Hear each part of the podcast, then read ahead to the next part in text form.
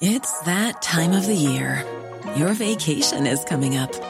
You can already hear the beach waves, feel the warm breeze, relax, and think about work.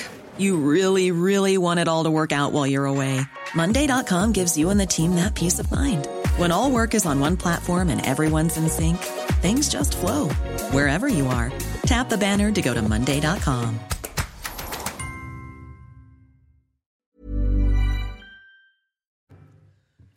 C'est News, il est 5h59. Bienvenue à tous. La matinale, c'est parti. Éric Zemmour va annoncer sa candidature à l'élection présidentielle à midi sur les réseaux sociaux. Il sera ensuite aux 20h ce soir. Toutes nos informations ce matin avec Florian Tardif. Stanislas Rigaud, le président de Génération Zemmour, sera en direct avec nous dès 7h. Premier cas positif au variant Omicron détecté en France sur l'île de la Réunion. Il s'agit d'un homme de 53 ans qui a voyagé au Mozambique et fait escale en Afrique du Sud. On vous dit tout dans ce journal avec Vincent Fahandège. A tout de suite Vincent. Des agressions et des violences à répétition dans un lycée de Roubaix. Un professeur témoigne anonymement. Il est question d'introduction d'armes à feu dans l'établissement et de professeurs violentés. Et puis Joséphine Baker, elle entrera au Panthéon cet après-midi. Au fait, quelle est l'histoire du Panthéon? Olivier Benkemoun va nous faire visiter les lieux. Et puis c'est Lionel Messi qui a remporté son septième Ballon d'Or hier soir. On va vous montrer les images de la soirée.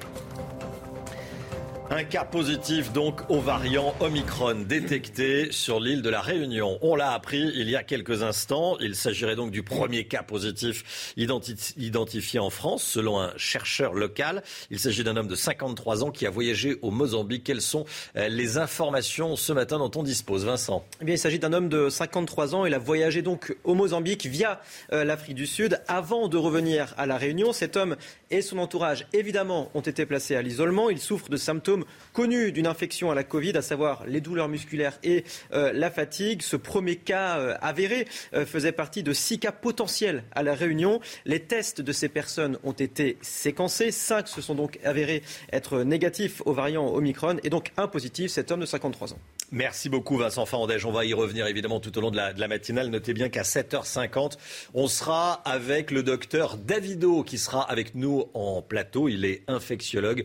Je lui demanderai euh, notamment si ça sert euh, à quelque chose euh, de se faire vacciner avec la dose de rappel aujourd'hui, alors que des laboratoires comme Pfizer ou Moderna travaillent déjà sur un nouveau vaccin. 7h50, Benjamin Davido. C'est donc le grand jour pour Éric Zemmour. Fin du suspense. Il va se déclarer candidat à la présidentielle 2022.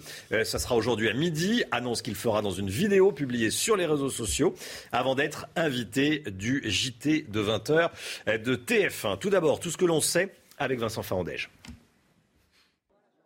Après des mois à tenter de faire durer le suspense, Éric Zemmour sera donc candidat à l'élection présidentielle à midi aujourd'hui.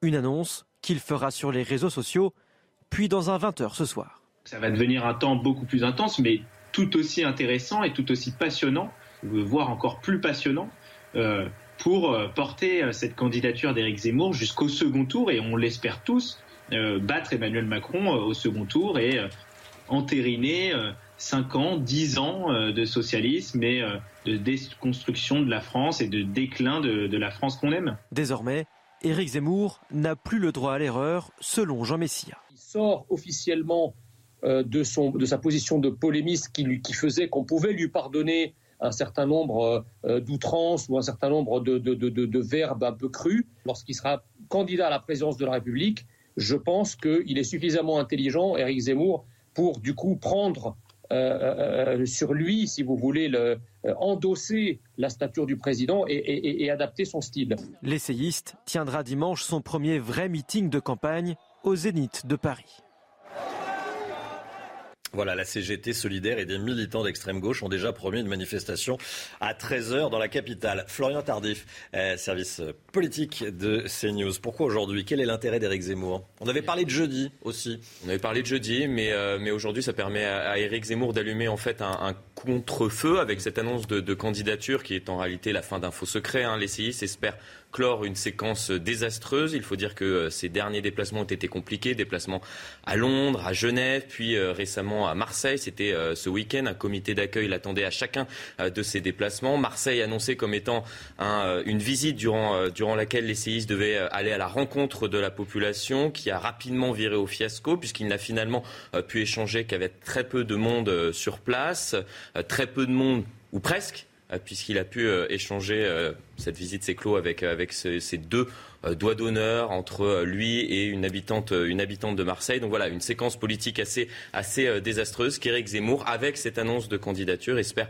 oublier aujourd'hui et, et se relancer dans, dans cette campagne présidentielle. Voilà, donc annonce de candidature aujourd'hui à midi sur les réseaux sociaux et ce soir aux 20h de la une. On va y revenir évidemment tout au long de la matinale et puis on sera euh, à partir de 7h avec Stanislas Rigaud de Génération euh, Zemmour. Voici euh, les chiffres de la vaccination en France. Près de 52 millions de personnes ont reçu au moins une première injection du vaccin, 77% de la population française. Près de 51 millions de personnes ont un schéma vaccinal complet, comme on dit, les deux doses, soit 75% de la population totale française. Enfin, 7 300 000 personnes ont reçu déjà la dose de rappel.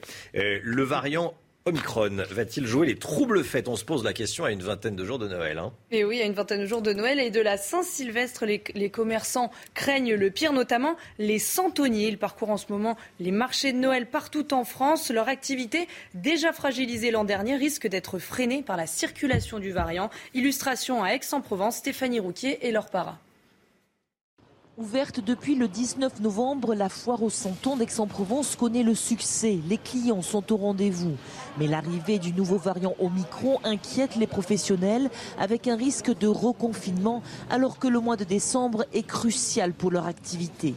Euh, je pense qu'il y a beaucoup de gens qui vont avoir peur de sortir et de se mêler à la foule, c'est sûr. Nous, on espère que jusqu'à Noël, ça va tenir, qu'il ne va pas y avoir de confinement. Mais je pense qu'en janvier, euh, tout le monde, on va être confiné. Je crois que ce serait vraiment un problème si on fermait tout. Je crois qu'au niveau économique, on ne tiendrait pas. Je crois qu'on va prendre le risque de continuer comme ça. Tous désirent rester optimistes et sont prêts à faire appliquer à nouveau des mesures sanitaires plus strictes. Euh, tout le monde est motivé pour le faire, puisqu'on n'a pas envie d'être privé de notre vie et de nos, du plaisir de, préparer Noël. Donc euh, nous, on est préparés, on, on sait comment faire, on l'a déjà fait et on est très flexible et très réactif réactif pour assurer la magie de Noël et faire mieux qu'en 2020, il y a un an, avec un début de saison tardif à cause de la crise sanitaire. Ils ont tous perdu en moyenne entre 15 et 30% de leur chiffre d'affaires.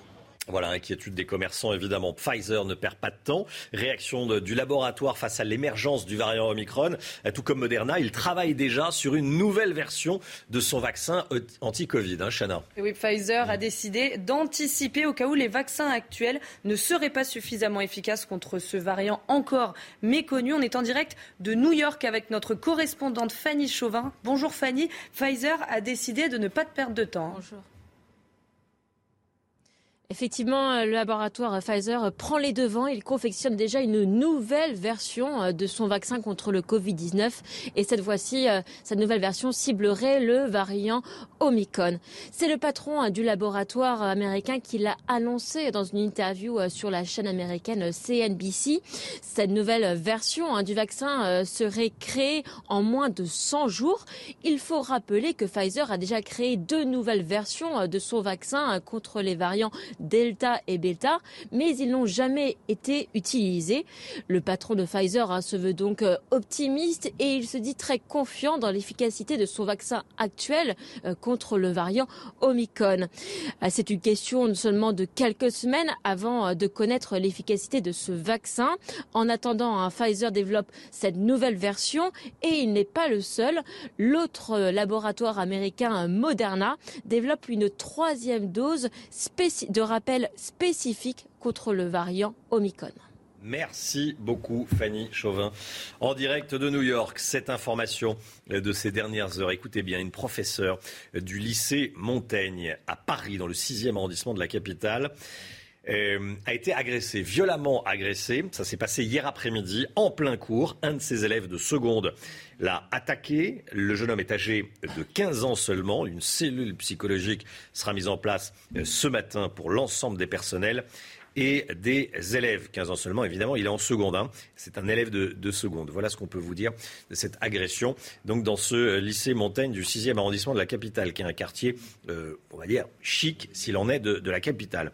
Une enseignante bousculée, insultée, une autre agressée avec du gaz lacrymogène. L'équipe éducative du lycée Jean Moulin à Roubaix n'en peut plus. Et 25% euh, des professeurs étaient en grève hier, Chana. Hein. Et oui, depuis plusieurs mois, agressions et incivilités se multiplient. Hier, une trentaine d'enseignants, vous l'avez dit, ont fait grève. Ils réclament plus de moyens pour y faire face. Reportage signé Charlie Zerman avec le récit de Valentine Leboeuf. Elle n'a pas souhaité être filmée, mais une enseignante de ce lycée témoigne.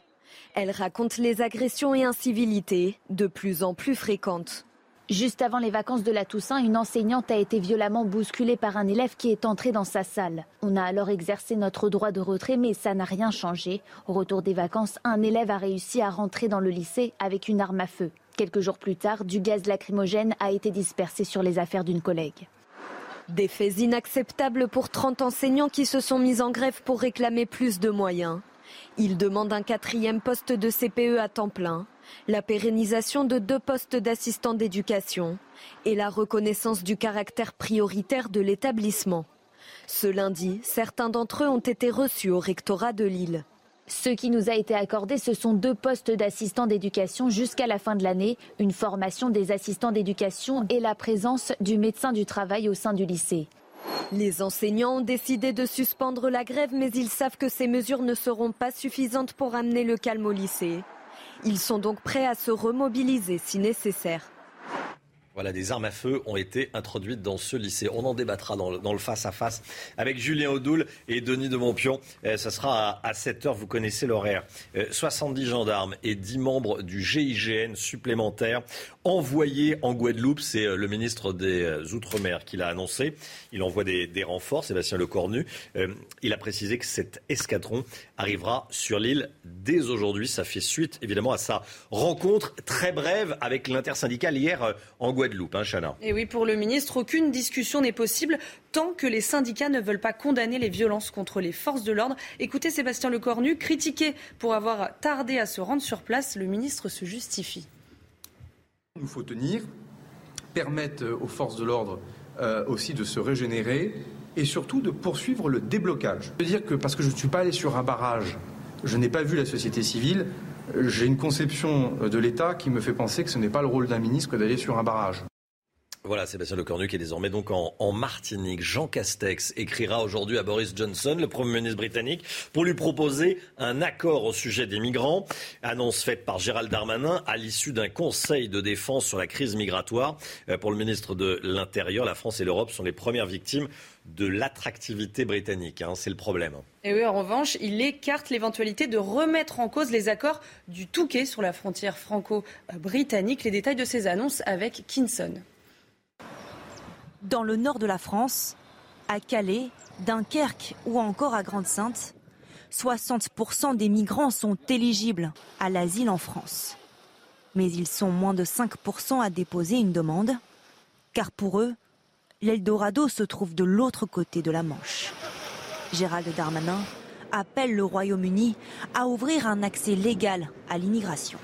L'Europe et la France sont aujourd'hui les premières victimes de l'attractivité du territoire britannique. Et donc cela veut dire que d'abord, cet accord doit trouver les moyens de rouvrir les voies légales d'immigration en Grande-Bretagne.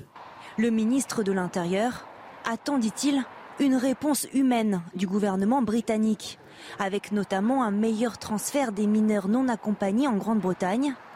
Il n'y aura pas de remise en cause des accords du Touquet sur la frontière franco-britannique. Les accords du Touquet, qui avaient été négociés par Nicolas euh, Sarkozy, prévoient un accord en cas d'immigration légale. Cela n'a rien à voir avec le passage des small boats des personnes clandestines. Le Premier ministre Jean Castex écrira aujourd'hui à Boris Johnson. La France souhaite un accord Union européenne-Royaume-Uni sur les migrants illégaux.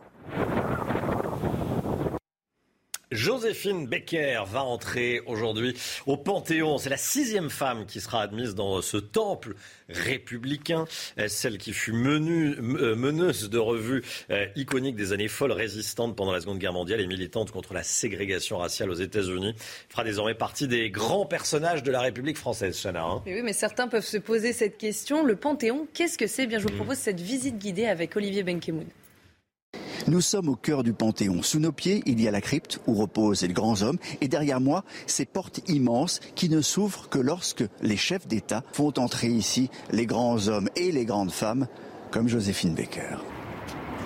C'est un monument qui a été construit pour être une église et transformé en panthéon. D'abord à la Révolution et qui a changé d'affectation au fur et à mesure des changements de régime politique tout au long du 19e siècle. Tantôt panthéon, tantôt église. Mais c'est un panthéon depuis la mort de Victor Hugo et son entrée en 1895. On a l'impression qu'un président de la République doit faire entrer un certain nombre de personnalités au Panthéon. Euh, Valéry Giscard d'Estaing, euh, Georges Pompidou ne s'en sont pas saisis. François Mitterrand s'en est largement saisi et Emmanuel Macron s'en est saisi pour faire entrer Simone Veil en 2018, Maurice Genevoix et ceux de 14 en 2020. 78 personnes sont aujourd'hui honorées au titre de grands hommes. On compte 300 places de disponibles encore. Nous sommes dans la crypte du Panthéon devant le caveau numéro 13 où repose déjà Maurice Genevoix. C'est le dernier entrant dans le Panthéon avant Joséphine Baker. Joséphine Baker qui sera inhumée juste à côté. Alors inhumée symboliquement parce que son corps va rester à Monaco. En revanche, une inscription portera son nom, une inscription qui sera gravée dans la pierre. Souvent, les personnes y sont réellement inhumées. Parfois, comme pour Jean Moulin, ce sont des Parfois, ce sont des objets selon le choix de la famille qui peut vouloir garder euh, la dépouille euh, dans un cimetière familial. Au XXIe siècle, on aura mis autant de femmes que d'hommes au Panthéon. C'est un signe fort, je crois. Le Panthéon est aussi un lieu qui se visite chaque année. Ils sont 900 000 à venir ici. Voilà, visite guidée avec Olivier Benkemoun. Et regardez cette image qui nous parvient de New York, l'Empire State Building qui s'est illuminé euh, hier soir aux couleurs de la France, la patrie donc d'adoption de Joséphine Becker. On revient sur cette information que je vous donnais dès le début du journal. Euh, premier cas positif au variant Omicron en France sur l'île de la Réunion. Euh, les dernières informations, Vincent Fandège. Oui, c'est un homme de 53 ans qui a voyagé euh, au Mozambique via l'Afrique du Sud avant de revenir à la Réunion. Cet homme et son entourage, évidemment, ont été placés à l'isolement. Il souffre de symptômes qu'on connaît de la Covid, à savoir la fatigue et les douleurs musculaires. C'était la crainte d'ailleurs du gouvernement que le variant arrive par la Réunion et par Mayotte, deux territoires directement euh, eh bien, en contact avec le sud du continent africain où euh, eh bien, est apparu ce variant. Voilà, et c'est ce qui s'est passé. Donc, premier cas euh, positif au, variant Omicron détecté sur l'île de la Réunion premier cas d'une série, euh, forcément, Florian Tardif. Hein. vous avez des informations. Oui, tout simplement parce que les autorités euh, sanitaires françaises sont en train, en ce moment même, d'entrer en relation avec toutes les personnes qui ont euh, récemment voyagé en Afrique australe pour les inviter à faire un test. Ces tests sont analysés par criblage, c'est-à-dire c'est une méthode qui permet de voir si ces tests sont potentiellement des cas du variant Omicron. Et après, lorsqu'il y a une suspicion de cas de variant Omicron, on passe dans une autre machine qui est c'est ce qui s'est passé euh, pour ce cas euh, positif qui a été détecté à La Réunion. Merci Florian, 6h16. L'écho avec Eric de Ritmaten, on va parler du SMIC. Est-ce que le salaire minimum va bénéficier d'un coup de pouce au-delà de l'augmentation automatique du 1er janvier? Des réponses avec Eric de Ritmaten. Eric de Ritmaten, euh, le chiffre écho avec ce projet de nouvelle hausse pour le salaire minimum, mais un groupe d'experts économiques tente de dissuader le gouvernement. Expliquez-nous. Oui, parce que le SMIC bon, devrait augmenter automatiquement euh, en janvier 0,5-0,6%.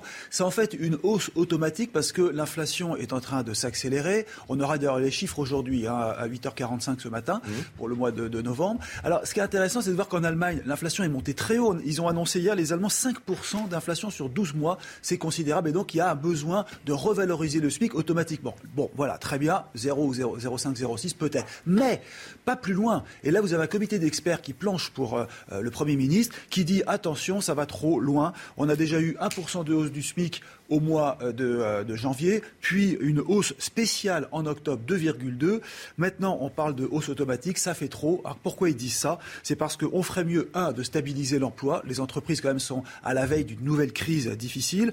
Compétitivité qui est toujours en berne en France. Les entreprises râlent contre cela, une compétitivité qui n'est pas suffisante. Et puis, commerce extérieur qui est éternellement dans le rouge, enfin en tout cas depuis 2006. Donc ça n'est pas le moment d'alourdir la barque des patrons. C'est pour ça que l'avis sera négatif pour un coup de pouce supplémentaire au SMIC l'année prochaine. Merci beaucoup, Eric. C'est News, il est 6h18. Belle, belle journée, bon réveil à tous. Beaucoup d'actualités ce matin. Tout d'abord, ce premier cas positif au variant Omicron, détecté en France, détecté sur l'île de la Réunion. Il s'agit d'un homme de 53 ans. On vous dit tout ce matin. Euh, évidemment, l'autre grosse actualité, c'est qu'Éric Zemmour va être candidat à la présidence de la République à partir de midi. Il va euh, diffuser sa déclaration de, de candidature sur les réseaux sociaux à midi et ensuite ça sera un 20h sur TF1 ce soir. Restez bien nous sur CNews. Rendez-vous avec Pascal Pro dans l'heure des pros, du lundi au vendredi de 9h à 10h30.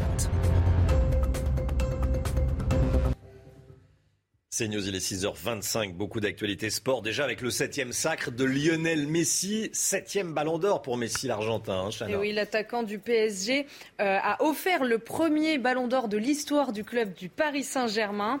Euh, trois Français font partie du top 10 également. Karim Benzema, N'Golo Kanté et Kylian Mbappé terminent respectivement à la quatrième, cinquième et neuvième place. Récompense suprême également pour l'international espagnol Alexia Putellas. Hein. Et oui, à 27 ans, la milieu du FC Barcelone Barcelone a reçu le troisième ballon d'or féminin de l'histoire après avoir remporté la Ligue des Champions avec son club. Elle avait déjà été sacrée meilleure joueuse de l'année 2020-2021 par l'UEFA. Bon, voilà pour les bonnes nouvelles. Euh, il y en a des mauvaises, il y en a des moins bonnes. Hein. Bah oui, Neymar sera absent euh, pendant au moins six semaines. Le célèbre joueur du Paris Saint-Germain souffre d'une entorse de la cheville gauche avec liaison ligamentaire. Dimanche, lors du match contre Saint-Etienne, il était sorti sur civière. Il ne devrait pas rejouer avant la fin de l'année.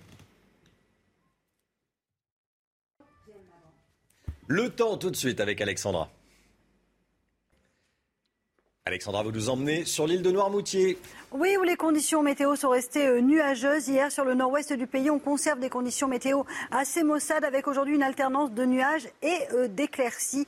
Deux départements restent toujours placés sous surveillance avec les départements du nord mais également du Pas-de-Calais avec donc cette vigilance qui concerne la crue de la Lys puisqu'on a eu beaucoup d'eau ce week-end et forcément les cours d'eau débordent. Ça commence tout doucement hein, à se résorber puisque nous avons un temps sec et plutôt calme sur les régions du nord aujourd'hui. Alors ce matin, beaucoup de grisailles sur le nord, de la grisaille également dans le sud-ouest avec un temps très brumeux et localement quelques brouillards givrants. Donc soyez bien prudents si vous prenez la route entre la région de Bordeaux et la région toulousaine. Toujours du vent en Méditerranée. Alors oui, cela aura pour mérite de dégager euh, le ciel. Dans l'après-midi, on retrouve des conditions météo assez mitigées sur les régions du nord avec toujours beaucoup de nuages entre le bassin parisien, la pointe du Cotentin ou encore le nord-est avec même quelques petits flocons de neige entre les Vosges, le Jura ou encore les Ardennes. Toujours du grand beau temps dans le sud avec néanmoins le maintien du Mistral et de la Tramontane. Amélioration également dans le sud-ouest après dissipation des brouillards matinaux. Les températures hivernales ce matin, il fait froid, moins 3, moins 4 degrés en moyenne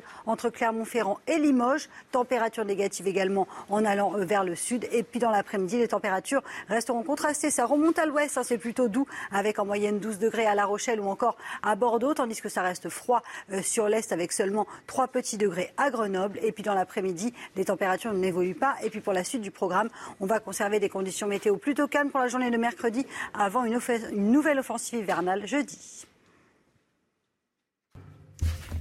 CNews, il est 6h29. Merci d'être avec nous. Merci d'avoir choisi CNews pour démarrer votre journée à la une, la fin du suspense. À midi, Éric Zemmour va annoncer qu'il est candidat à la présidence de la République dans une vidéo diffusée sur les réseaux sociaux. Toutes nos informations avec Gauthier Lebret. Bonjour Gauthier. Bonjour Qui suit le futur candidat pour CNews. On sera avec Stanislas Rigaud, le président de Génération Zemmour, dès 7h. Dans l'actualité, il y a également ce premier cas positif au variant Omicron détecté en France sur l'île de la Réunion. Il s'agit d'un homme de 53 ans qui a voyagé au Mozambique et fait escale en Afrique du Sud. On sera dans un instant avec le docteur Jean-Paul Hamon en direct avec nous. Des agressions et des violences à répétition dans un lycée de Roubaix. Un professeur témoigne anonymement. Il est question d'introduction d'armes à feu dans l'établissement et de plusieurs professeurs violentés. Sébastien Lecornu aux Antilles, peut-on parler d'une mission ratée alors que la réunion en Guadeloupe a fait long feu? On verra ça avec vous, Florian Tardif. A tout de suite, Florian. Et puis un sapin de Noël de verre et d'acier à Bordeaux. Le maire écologiste ne voulait pas couper un arbre. Les Bordelais sont dubitatifs. Mais tout d'abord, donc, ce premier cas positif au variant Omicron détecté sur l'île de la Réunion. Il s'agit euh, du premier cas identifié en France, selon un chercheur local. Il s'agit d'un homme de 53 ans qui a voyagé au, Mozambique. Vos informations, Vincent Fandège? Oui, cet homme de 53 ans a voyagé au Mozambique via l'Afrique du Sud avant de revenir à La Réunion. Cet homme et son entourage sont euh, évidemment placés euh, à l'isolement. Il souffre de symptômes que l'on connaît d'une infection à la Covid, à savoir la fatigue et des douleurs musculaires. Ce premier cas avéré faisait partie de six cas potentiels à La Réunion. Les tests de ces personnes ont été séquencés. Cinq sont euh, donc négatifs, un positif. Cet homme de 53 ans. Et c'est vrai que c'était les craintes des autorités que le variant arrive via eh bien, La Réunion ou Mayotte, deux territoires en contact direct avec le sud du continent euh, africain où est apparu ce variant. Merci beaucoup euh, Vincent, restez bien avec nous. Docteur Jean-Paul Hamon, bonjour, médecin généraliste, président d'honneur de la Fédération des médecins de France. Vous écoutiez euh, nos informations sur cet homme de 53 ans, donc détecté positif au, variant Omicron.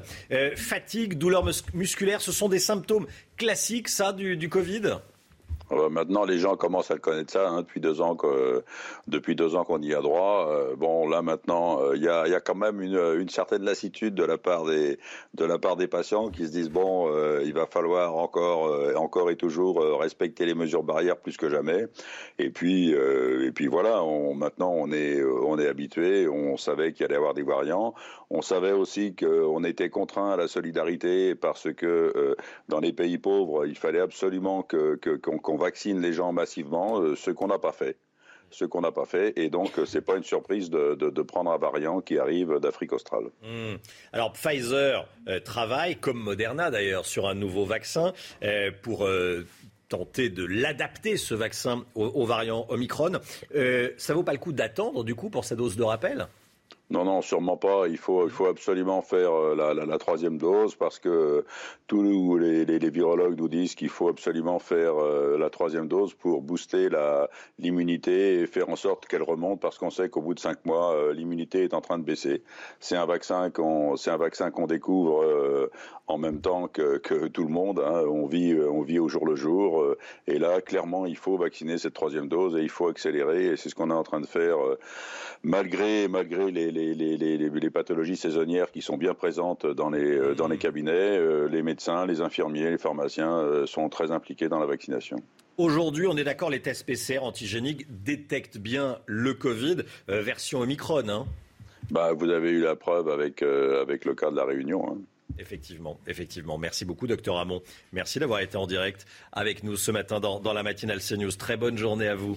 Euh, l'autre actualité, c'est le grand jour pour Éric Zemmour. Fin du suspense. Il va se déclarer candidat à l'élection présidentielle de 2022. Aujourd'hui, à midi, il fera son annonce dans une vidéo publiée euh, sur les réseaux sociaux avant d'être l'invité du 20h de la Une. Gauthier Lebret, ça y est, c'est parti. Hein. Absolument, Romain, vous l'avez dit. À midi, Éric Zemmour donne le coup d'envoi voix officielle de sa campagne euh, présidentielle avec une vidéo qui est prête depuis plusieurs jours, validée hier par euh, Éric Zemmour. Des réunions ont eu lieu jusqu'à tard dans la soirée à son euh, QG de campagne. Et ensuite, prochaine étape, le Zénith le 5 décembre. Au Zénith, il annoncera le nom de son parti politique, le logo et le slogan de sa campagne. Il lancera également une grande campagne d'adhésion à ce nouveau parti politique. Être candidat aujourd'hui, ça lui permet deux choses. Mettre un terme à une mauvaise séquence pour Éric Zemmour après un week-end compliqué à Marseille entre absence de rencontres avec des Français et un échange polémique de euh, doigts d'honneur. Et ça lui permet aussi de parasiter un peu plus le Congrès des Républicains, puisque ce soir, c'est le quatrième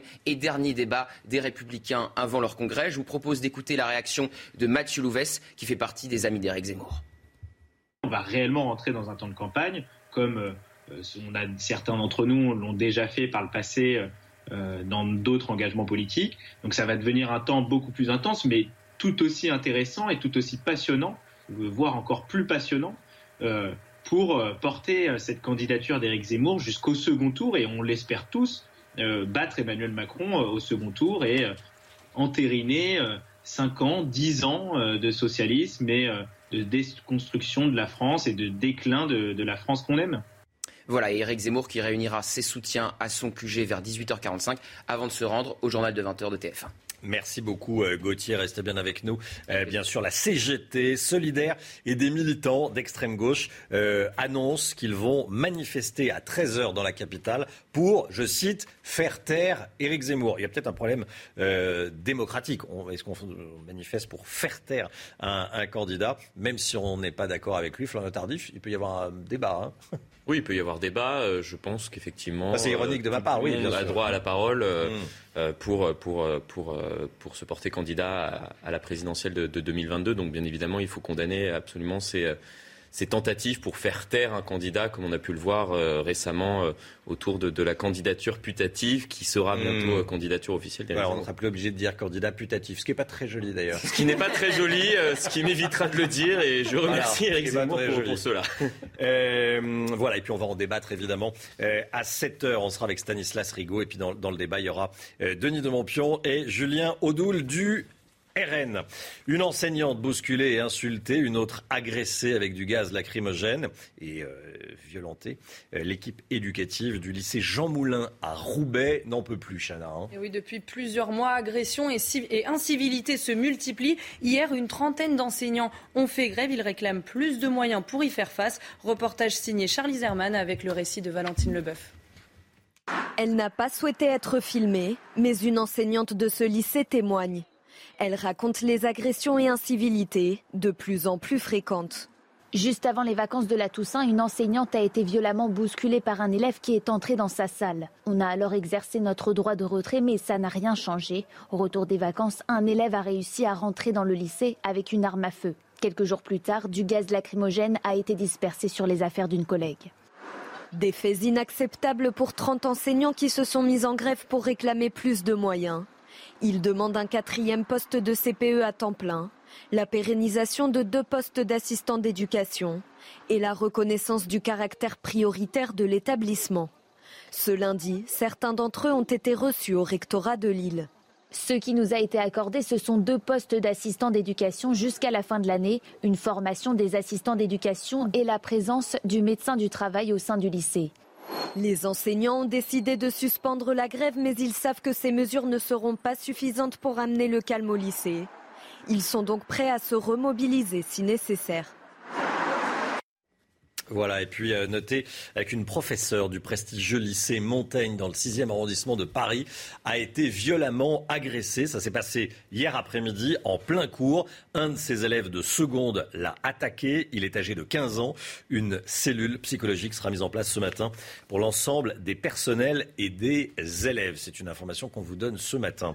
Des renforts en Guadeloupe. Ça a été annoncé par Sébastien Lecornu, le ministre des Outre-mer. 70 gendarmes et 10 membres du, GN, du GIGN vont arriver sur l'île des aujourd'hui, Chana. Hein. Et oui, cela fait suite à sa rencontre très brève avec l'intersyndicale hier. Pour le ministre, aucune discussion n'est possible tant que les syndicats ne veulent pas condamner euh, les violences contre les forces de l'ordre. Voilà, Sébastien Lecornu est désormais en Martinique. A priori, a priori, ça devrait mieux se passer. Florian Tardif, à quoi faut-il s'attendre? Est-ce qu'on peut parler d'une mission ratée? Oui, euh, tout simplement parce que euh, les discussions euh, hier avec les Guadeloupéens ont tourné court. Sa rencontre avec des représentants syndicaux s'est résumée à une simple remise de documents de revendication dans lesquels figurait l'annulation notamment de l'obligation vaccinale pour les soignants et les pompiers ou l'arrêt des poursuites contre les manifestants arrêtés récemment. Ces derniers, en fait, ne souhaitaient pas condamner les tentatives d'assassinat contre les policiers et les gendarmes, ce qui était un préalable avant toute négociation. C'est ce qu'a expliqué Sébastien Lecornu dans un communiqué suite donc à cette très brève rencontre sortie après une quinzaine de minutes à peine. Les représentants syndicaux ont expliqué euh, que la balle était désormais dans le camp du ministre des Outre-mer, sauf que Sébastien Lecornu ne l'entend pas du tout de cette oreille et estime que la loi de la République doit s'appliquer euh, partout, partout en mmh. France. Une fin de non-recevoir donc envoyée aux représentants syndicaux. Son passage en Guadeloupe n'a donc servi à rien. Reste à savoir si son passage en Martinique aujourd'hui sera plus productif. Merci Florian. Joséphine Baker, Joséphine Baker va rentrer aujourd'hui au Panthéon, celle qui fut euh, meneuse de revue, évidemment dans, dans, les années folles, résistante pendant la Seconde Guerre mondiale, militante contre la ségrégation raciale aux États-Unis. Elle fera désormais partie des grands personnages de la République française, Chana. Hein. oui, l'américaine a un lien indéfectible avec la France. Elle a vécu plus de 30 ans au château des Milan, dans Dordogne, là où elle avait élever sa tribu arc-en-ciel. C'est le nom qu'elle avait donné aux 12 enfants qu'elle avait adoptés partout dans le monde. C'est désormais un lieu de mémoire dédié à l'histoire de cette militante. Kinson. Pendant plus de 30 ans, le château des Milandes est le refuge de Joséphine Baker. La star du cabaret tombe amoureuse de la région et s'y installe en 1937. Angélique Delabarre, propriétaire du lieu, nous emmène dans l'ancienne nurserie. La résistante, c'est l'autre facette de Joséphine Baker qui a caché ici des armes et des messages codés dans des partitions de musique. Elle cache à un moment donné des papiers confidentiels sur l'occupation des blindés allemands dans le sud-est de la France. Donc c'est pas rien comme papier.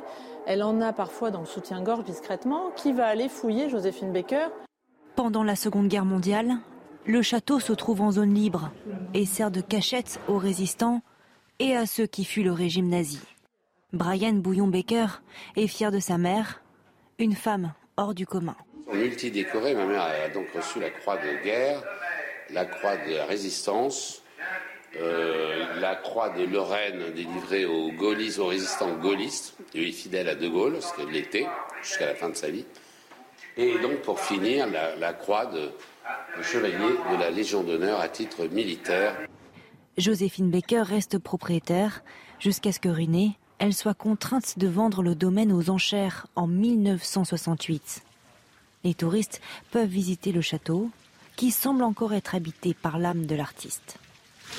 Voilà, Joséphine Becker qui fera donc son entrée au Panthéon en fin d'après-midi. Les fêtes de fin d'année approchent, évidemment. Euh, Noël, c'est dans moins d'un mois. Pour l'occasion, la ville de Bordeaux prépare un sapin de Noël, pas comme les autres. Le maire ne voulait pas, je cite, d'arbres morts. En clair, il voulait pas couper un sapin pour euh, l'installer. Alors du coup, ça sera un sapin de verre et d'acier, une œuvre d'art. Euh, la voici, voilà à quoi ça va ressembler peau ou prou. Les habitants, enfin les Bordelais, sont dubitatifs, hein, Chana. Et oui, exactement. Au revoir euh, les épines et les traditionnelles boules de Noël, pas de guirlande. Donc euh, vous allez voir que les Bordelais ne euh, sont pas unanimes sur ce projet. Écoutez. C'est pas parce que c'est pas un vrai sapin que il n'y a pas la magie de Noël. Enfin, la ville elle est assez décorée, donc moi ça me dérange pas particulièrement quoi. Architecturalement, c'est une belle pièce et que c'est bien pour la planète, mais la magie de Noël, on la retrouve pas trop dans ce sapin.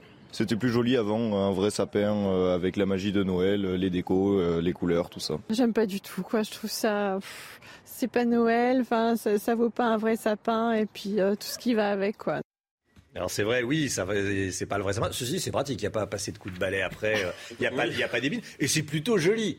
Après, euh, est-ce que c'est écologique? Ça, ça, a zéro impact sur la planète. Qu'est-ce que vous en pensez? Il n'y a pas l'odeur. L'odeur du sapin, quand même. Pas l'odeur du sapin, c'est vrai. Moi, j'ai installé mon sapin chez moi euh, ce week-end. Voilà. Oui, il n'est il est pas en verre. non, il n'est pas en verre. Il n'est pas en verre. À l'ancienne. vrai qu'il est Moi, je le trouve, franchement, je le trouve très joli, mais euh, c'est absolument pas écologique. Quoi. Voilà, ça, ça, ça changera strictement rien euh, au réchauffement ou au dérèglement climatique. Voilà, il y a d'autres manières pour lutter contre le oui, il y a d'autres manières. dérèglement climatique. Après, c'est symbolique. Mais est-ce que c'est joli ou pas joli c'est, Franchement, il est plutôt euh, joli, Chana. Oui, oui, oui. Aussi bon, je suis un peu le seul à le trouver joli. Bon, bon, bon, bon. Allez. Euh, le sport, on commence euh, avec le septième sacre de Lionel Messi. C'est tout de suite. Septième ballon d'or pour Messi, Chana. Hein. Et oui, l'attaquant argentin du PSG offre le premier ballon d'or de l'histoire du Paris Saint-Germain. Trois Français font aussi partie du top 10. C'est une veste de Noël. Hein. Ah oui. C'est une veste de Noël. Ah hein, c'est ça une de hein. circonstance. C'est une veste de circonstance. On ne sait pas si elle est écolo ou pas, mais en tout cas. Il y a de la guirlande. Ah, il y a de la guirlande. Oui, oui, ça brille. Hein, c'est magnifique.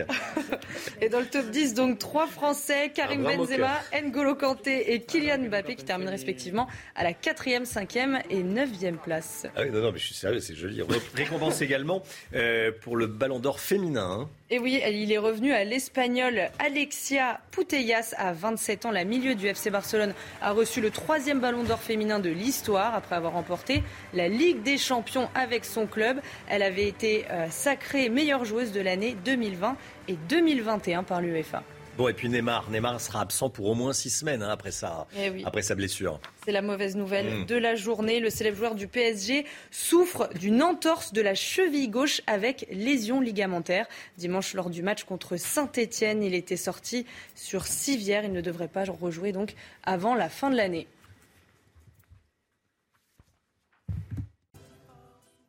7h moins le quart, 6h45, l'instant musique comme tous les matins. On écoute ce matin, tous ensemble, Flo de la Vega, vous savez, l'ancien membre du duo Frérot de la Vega, qui révèle une nouvelle version de son titre Souvenir de demain, un air un peu plus entraînant avec des influences hispaniques. Tout au fond de moi, le monde a changé, changé. Tout au fond de moi, le est tombé. Tout autour de moi, le vent va tourner, tourner. Moi, une autre réalité. Y camino, si camino, yo camino, si camino dans cette course solitaire sous les étoiles.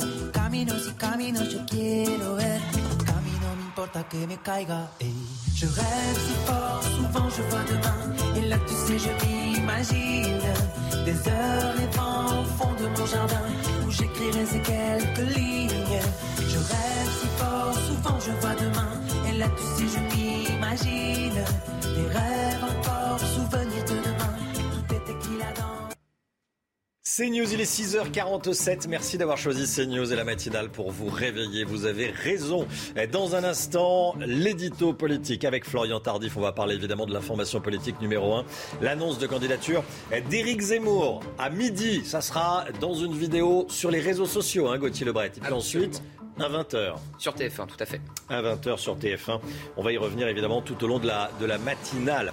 L'autre grosse actualité, c'est ce premier cas positif du variant, au variant Om- Omicron euh, en France. Sur l'île de la Réunion, l'homme a 53 ans, hein, Vincent Fandel. L'homme de 53 ans qui évidemment a été mis à l'isolement ainsi que son entourage. Voilà, et on va vous, tout vous dire dans le journal de 7 heures. Restez bien avec nous. À tout de suite. Rendez-vous avec Jean-Marc Morandini dans Morandini Live du lundi au vendredi de 10h30 à midi.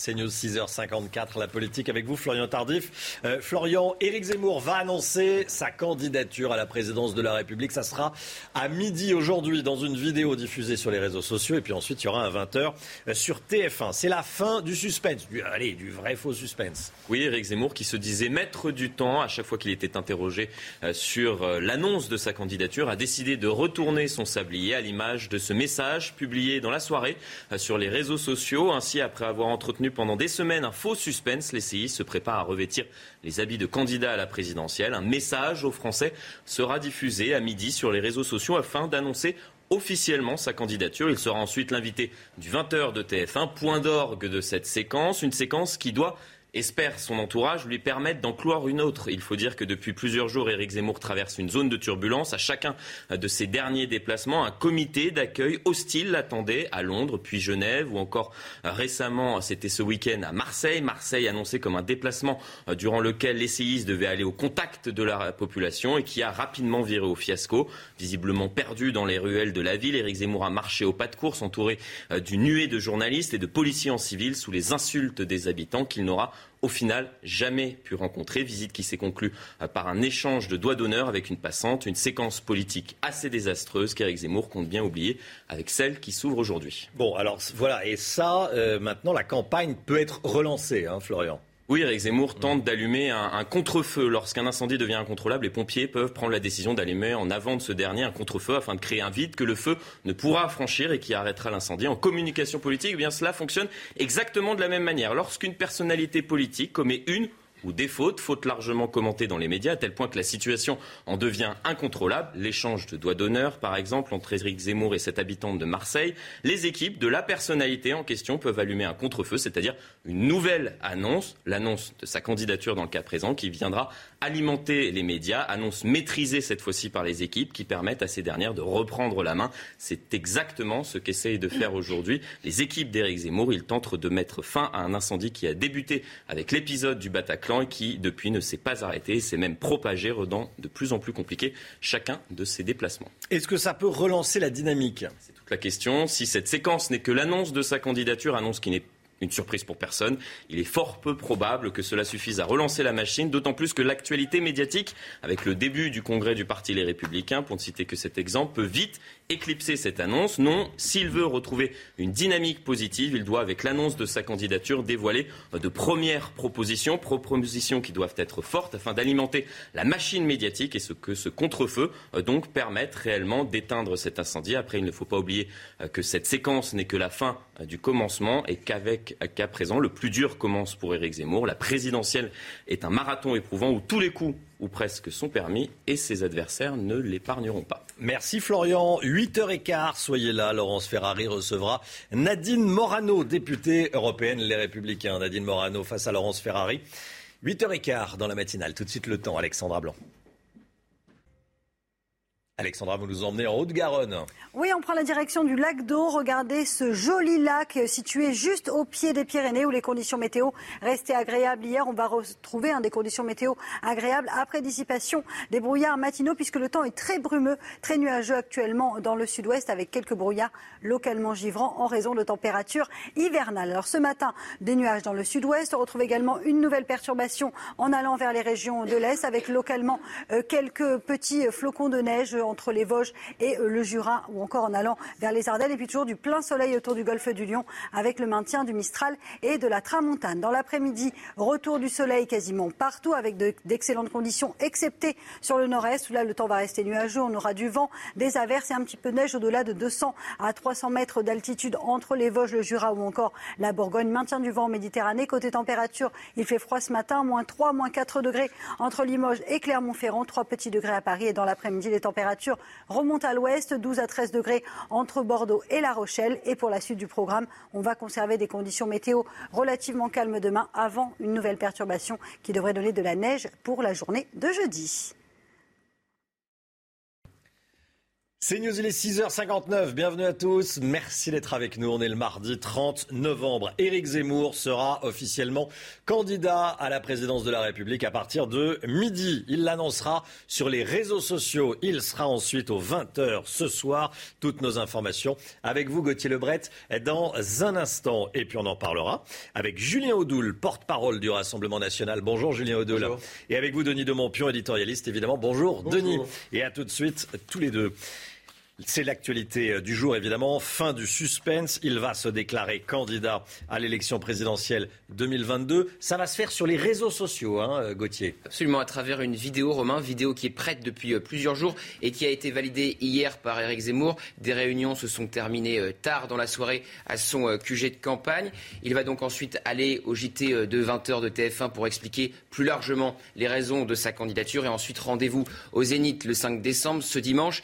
Et lors de premier meeting de candidats déclarés, eh bien, Éric Zemmour annoncera le nom de son parti politique, le logo et le slogan de sa campagne. Être candidat aujourd'hui, ça lui permet deux choses. Mettre fin à une très mauvaise séquence après le week-end compliqué à Marseille entre absence de rencontres avec des Français et échange de doigts d'honneur avec une passante. Et ça lui permet aussi, une nouvelle fois, de parasiter le congrès des Républicains, puisque ce soir, c'est leur quatrième et dernier débat avant leur congrès du 4 décembre. Et le lendemain, Éric Zemmour, lui, sera au Zénith. Merci beaucoup Gauthier Lebret, vous restez avec nous. Euh, beaucoup de réactions. Euh, écoutez ce que nous a dit Mathieu Louve, qui est membre des Amis d'Éric Zemmour.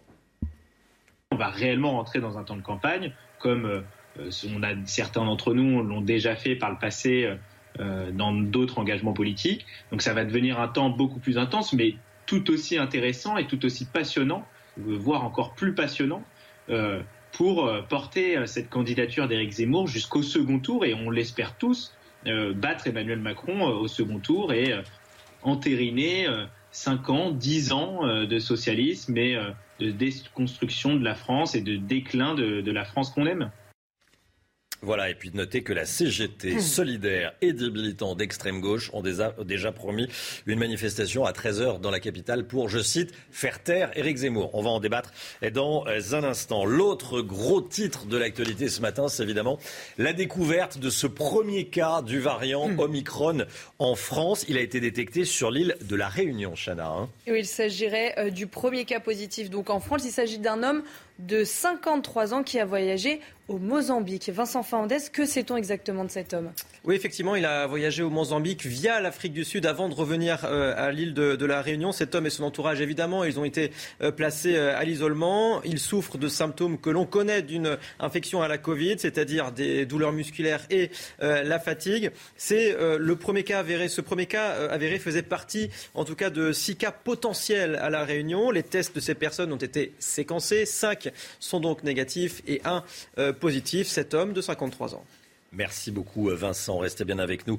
Euh, également une enseignante bousculée et insultée, une autre agressée avec du gaz lacrymogène. Euh, ça c'est ce qui s'est passé à Roubaix. L'équipe éducative du lycée Jean Moulin à Roubaix n'en peut plus. Depuis plusieurs mois, agression, incivilités se multiplient. Hier, une trentaine de professeurs ont fait grève. Voilà pour Roubaix. Et puis cette nuit, euh, hier soir, on a appris euh, qu'une professeure du prestigieux lycée Montaigne, en plein cœur du 6e arrondissement de la capitale, euh, quartier chic s'il en est, a été agressée par un de ses élèves, un élève de seconde qui l'a violemment attaqué. Il est âgé de 15 ans. Une cellule psychologique sera mise en place ce matin pour l'ensemble des personnels et des élèves. Julien Audoul, porte-parole du Rassemblement national, Denis de Montpion, éditorialiste, Éric Zemmour, déclaration de candidature aujourd'hui. Bonne ou mauvaise nouvelle, tiens, pour vous, euh, au, Julien Audoul, ça vous fait sourire oui, parce que c'est la fin d'un suspense insoutenable. Ça fait deux mois qu'Éric Zemmour fait traîner cette annonce de candidature. Là, il va l'officialiser, c'est une bonne chose. J'observe que le polémiste a eu du mal à endosser, a toujours du mal à endosser la tunique du candidat à la présidentielle, euh, qu'il n'y arrive pas, que ça ne fonctionne pas, que euh, les messages, en tout cas, qu'il euh, diffuse, ses déplacements, finalement, fracturent, divisent et clivent au lieu de rassembler. Et j'observe que le message qui avait justifié sa candidature, c'est-à-dire battre Emmanuel Macron et rassembler plus largement que Marine Le Pen, se révèle être un mensonge et qu'il n'y arrivera pas. Donc moi j'appelle ses soutiens plus que Éric Zemmour, véritablement, ses soutiens à prendre en responsabilité les bonnes décisions. Et les bonnes décisions, c'est évidemment faire gagner le camp national. Marine Le Pen est la seule qui peut faire gagner le camp national. Elle le montre tous les jours. Elle fait une campagne un peu tôt, terrain. C'est un peu tôt. On est à, à 4 mois la présidentielle non, ça, ça, ça, va aller, ça va aller très très vite. Parce que quel est l'objectif de la candidature d'Éric Zemmour? Quelle est la plus-value pour le camp national? Quelles sont les idées qu'il hmm. apporte en plus du programme de Marine Le Pen? On ne le voit pas vraiment. On voit que ça divise le camp national et que je dis que si Marine Le Pen est seule au premier tour, elle passe devant Emmanuel Macron, ce qui évidemment nous donnerait une position de force et une formidable dynamique pour gagner l'élection présidentielle. Denis de Montpion, il y, a, de toute façon, il y avait urgence. Hein. Si j'en juge par ce qui vient d'être dit, en tout cas, sa déclaration de candidature. Euh, ne fait pas complètement les affaires de Marine Le Pen, visiblement, parce qu'il va y avoir quand même une concurrence euh, un peu accrue. Est-ce que ça va relancer la campagne d'Éric Zemmour? Ah, bien entendu, fatalement, puisque euh, c'est vrai que c'était pas l'Arlésienne, mais euh, il était le candidat putatif, etc.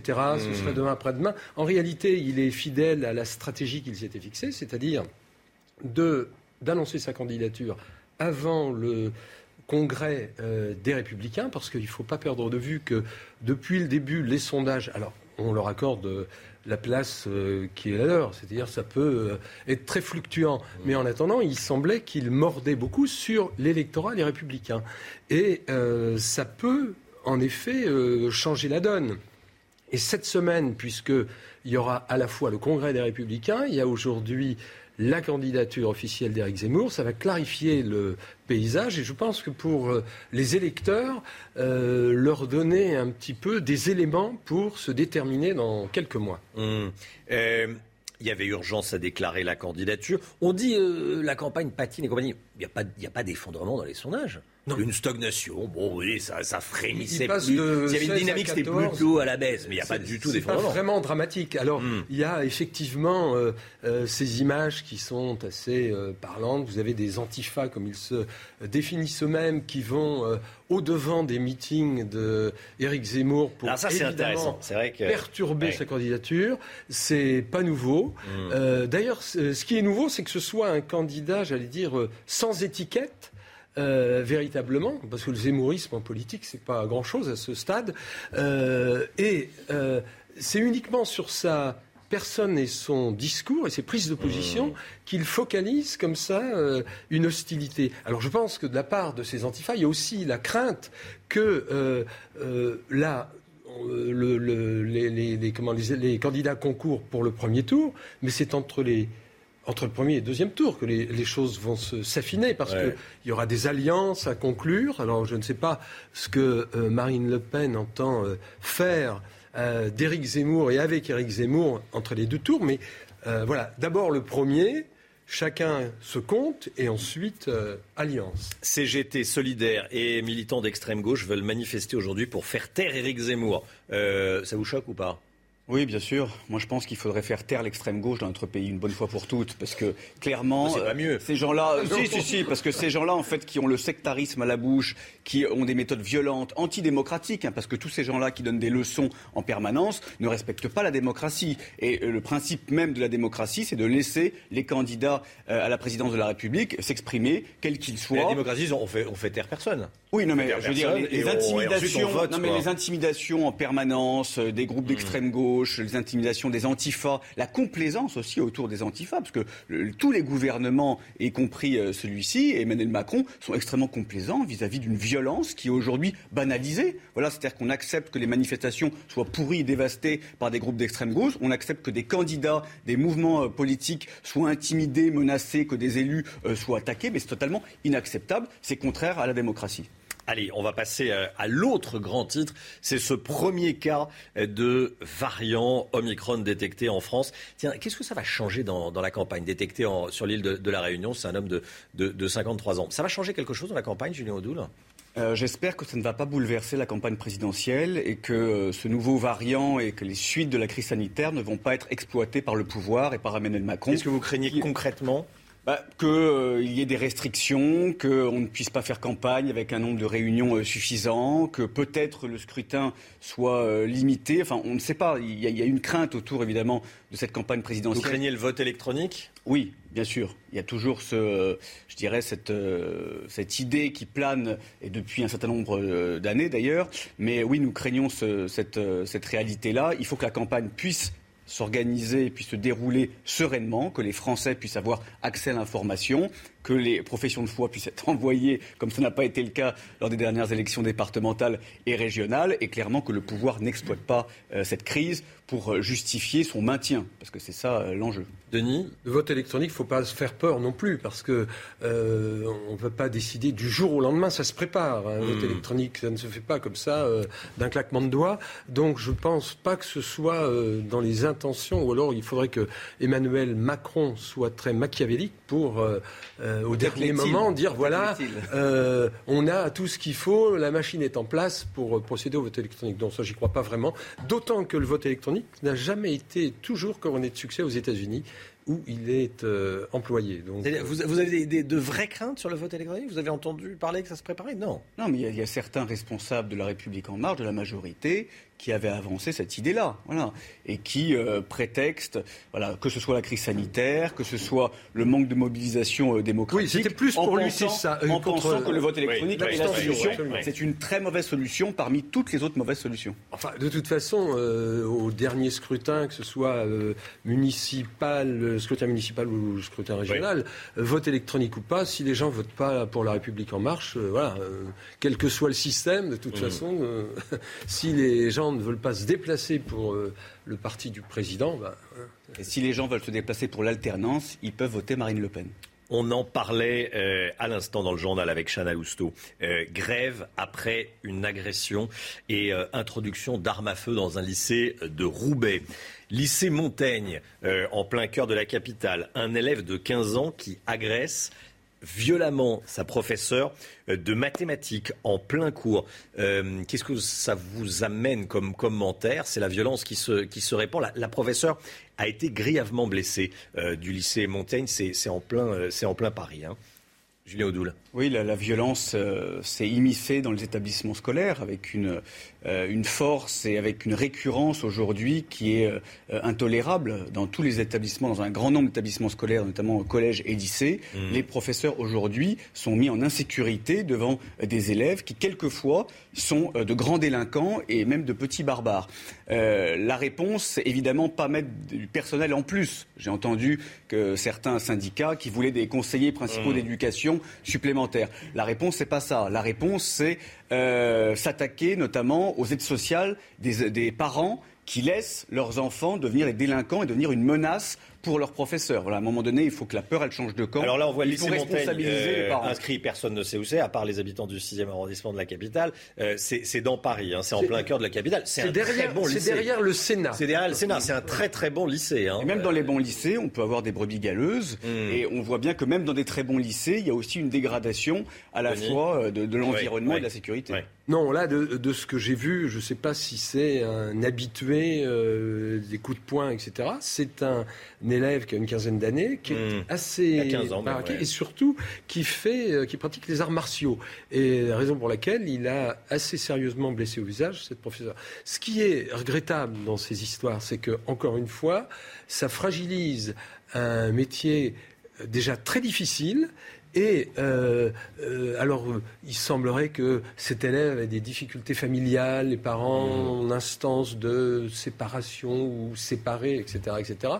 Les parents, Excusez-moi, c'est pas le seul. Hein. les parents ont été, enfin le père a été convoqué apparemment, mais c'est vrai que euh, des mesures euh, assez drastiques s'imposent euh, pour, euh, pour l'exemple. Est-ce que ce sont les, les méthodes euh, des lycées de certains quartiers qui s'importent dans les lycées de, de centre-ville Et dans les bons lycées, on assiste à ça? Mais surtout, ce qui s'importe, c'est l'effondrement de l'autorité. Il n'y a plus d'autorité partout. On ne respecte plus le policier, le gendarme, euh, le professeur, le maire. Voilà, c'est ça le véritable problème de la société. Il n'y a plus d'autorité, il n'y a plus de réponse, il n'y a plus de sanctions. Donc on laisse l'impunité finalement euh, gangréner euh, toute la société et ça entraîne un climat de violence, y compris dans les établissements scolaires. Merci beaucoup à, tous les deux. Julien Audoul, porte-parole du RN, et Denis Demampion d'être venu ce matin sur le plateau de la matinale. On a commenté toutes les actualités et, Dieu sait qu'il y en a euh, aujourd'hui. Éric Zemmour se portera donc candidat à la présidentielle, euh, candidat à la présidence de la République. Aujourd'hui à midi sur les réseaux sociaux. Et puis il y a ce premier cas du variant Omicron détecté en France sur l'île de la Réunion. On va continuer à en parler. Euh, évidemment, tout de suite l'écho avec Éric de Maten. On va parler du SMIC, tiens.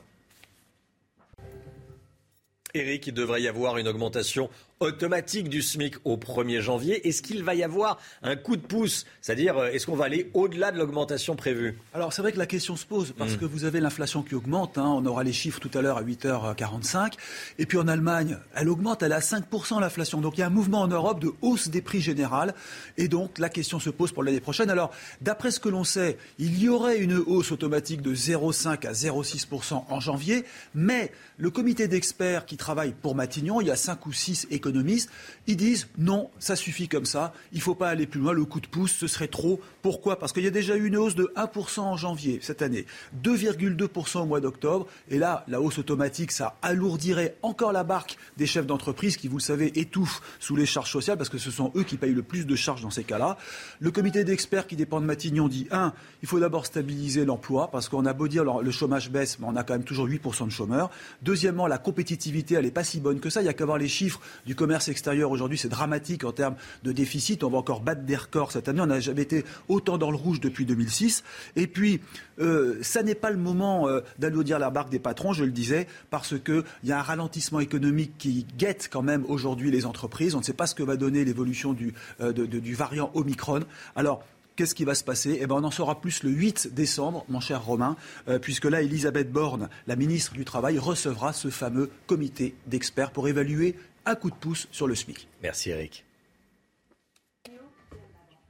Lionel Messi a mis sa plus belle veste. Il est allé au Châtelet à Paris et il a reçu son septième ballon d'or. Les images tout de suite.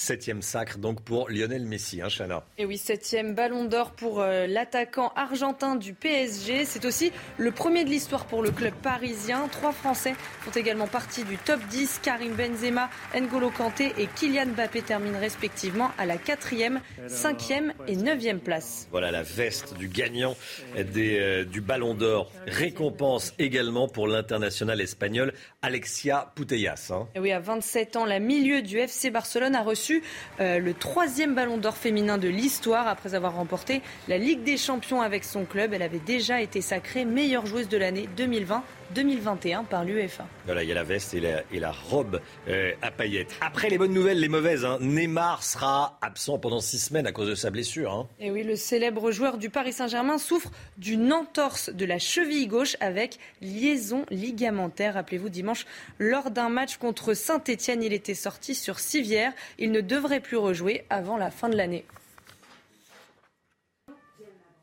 C'est News, il est 7h18. Restez bien avec nous. Dans un instant, Pierre Chasseret. Bonjour Pierre. Bonjour Romain. Délégué général de l'association 40 millions d'automobilistes. On va parler voiture. Comme tous les matins, ça chauffe sur le périphérique en Ile-de-France. Euh, vous allez tout nous dire dans, un instant. Beaucoup d'actualités. Euh, dès le début du journal de 7 h on reviendra évidemment sur euh, l'annonce de l'annonce de la candidature d'Éric Zemmour. Ça sera à midi dans une vidéo diffusée sur les réseaux sociaux. Puis ensuite, il y aura un 20h euh, ce soir. Et puis, le premier cas de variant Omicron détecté en France sur l'île de la Réunion sur un homme de 53 ans qui a été placé à l'isolement. On sera avec le docteur Benjamin Davido qui est infectiologue. Il a choisi CNews pour parler ce matin, qui sera avec nous à 7h50. Restez bien sur CNews, à tout de suite. Rendez-vous avec Pascal Pro dans l'heure des pros, du lundi au vendredi de 9h à 10h30. C'est News, il est 7h25. On va parler voiture comme tous les matins. C'est la chronique des automobilistes avec vous, Pierre Chasseret. Euh, il y a quelques jours, vous nous parliez de la suppression d'une voie de circulation sur le boulevard périphérique euh, à Paris, en Ile-de-France, qui n'a pas laissé sans voix la présidente de la région Ile-de-France, Valérie Pécresse. Hein. Oui, alors vous vous en souvenez, hein, la mairie de Paris a annoncé la neutralisation d'une voie de circulation, donc la suppression de la voie de circulation pour tous à partir notamment des Jeux Olympiques, pour la réserver uniquement au covoiturage, au transport en commun, ce qui va forcément créer une pagaille monstre et une congestion supplémentaire sur le boulevard périphérique. Le seul problème là-dedans, c'est que la gestion de ce boulevard périphérique, c'est la ville de Paris. La région n'a pas son mot à dire du tout. Et dans ce contexte, eh bien, la présidente de la région Île-de-France, Valérie Pécresse, a lancé une grande consultation sur le site de la région, une consultation qui vise à juste recueillir le sentiment, notre sentiment de nous, automobilistes, qui sommes sur ce boulevard périphérique au quotidien. 1 million 100 000 trajets. La plupart du temps, ce sont des banlieusards. Donc, c'était les premiers concernés. Alors, cette consultation déplaît forcément euh, à la maire de Paris, forcément et fortement également. Là, c'est le moins qu'on puisse dire, puisqu'elle a lancé, la mairie de Paris lance un recours juridique, carrément l'artillerie lourde hein, contre ce, cette consultation lancée par la région Île-de-France. Et les mots, les mots sont forts malhonnêteté intellectuelle, quiz sur Internet, illégal, voilà les expressions qui sont employées par le premier adjoint à la ville de Paris. Là, ça me gêne. Elle est où la malhonnêteté intellectuelle à recueillir juste le sentiment de ceux qui empruntent le boulevard périphérique? Et, serait-ce si gênant d'ailleurs que le résultat de cette consultation démontre que 90% des usagers sont hostiles à cet aménagement, à cette suppression des voies? À qui sert le périphérique? Aux automobilistes. C'est normal que les automobilistes puissent s'exprimer, non? Évidemment, évidemment. Euh, en toile de fond, évidemment, il y a, la présidentielle qui oppose euh, à distance Hidalgo, Pécresse. Anne Hidalgo, Valérie Pécresse. Alors, à distance, ça, c'est vraiment la formule qui convient. Parce que quand on regarde les mmh. sondages, il y a quelque chose qui saute aux yeux. Hein. On ne peut pas gagner la présidentielle sans les automobilistes. Impossible. Bah, sans les Français. Et, sans les Français. 90% des Français sont automobilistes. Exactement. Donc ne pas les écouter, eh bien, ça se transforme par un effondrement dans les sondages. Il faut vraiment pas avoir les yeux en face des roues pour se rendre compte, c'était ma petite expression du jour, mais il faut vraiment pas avoir les yeux en face des roues pour se rendre compte qu'on peut qu'on peut fatalement que perdre la présidentielle quand on laisse de côté 90% des usagers en France, 90% des mmh. Français qui sont des automobilistes. Alors, on va avoir les résultats de cette consultation dans quelques heures. Franchement, le résultat, on le connaît tous. Allez, moi, je mise sur un 9 Français sur 10 opposés à la suppression de cette voie de circulation sur le périphérique. On verra si j'ai raison. Eh bien oui, on va continuer évidemment à parler. Merci beaucoup, Pierre. 7h28, euh, le temps tout de suite, Alexandra Blanc. Alexandra, de la neige en montagne. Hein. oui, on prend la direction de Samoins où il est tombé localement 20 cm de neige. Ça donne envie euh, d'aller découvrir cette, jolie euh, station de ski qui ouvrira ses portes dans 15 jours avec donc localement jusqu'à 20 cm de neige tombée hier. Alors ce matin, un petit peu moins de neige, mais un temps assez brumeux, assez nuageux avec localement des brouillards givrants, notamment le long de la Garonne.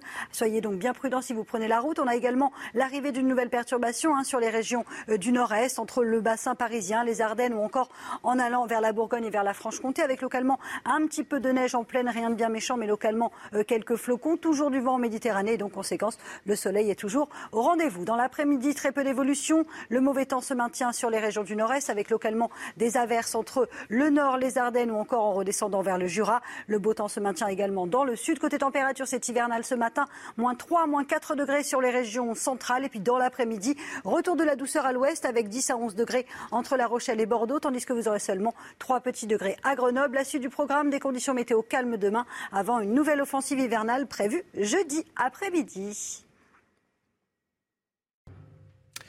C'est News, il est 7h30 pile. Bienvenue à tous et merci d'être avec nous. Beaucoup d'actualités ce matin.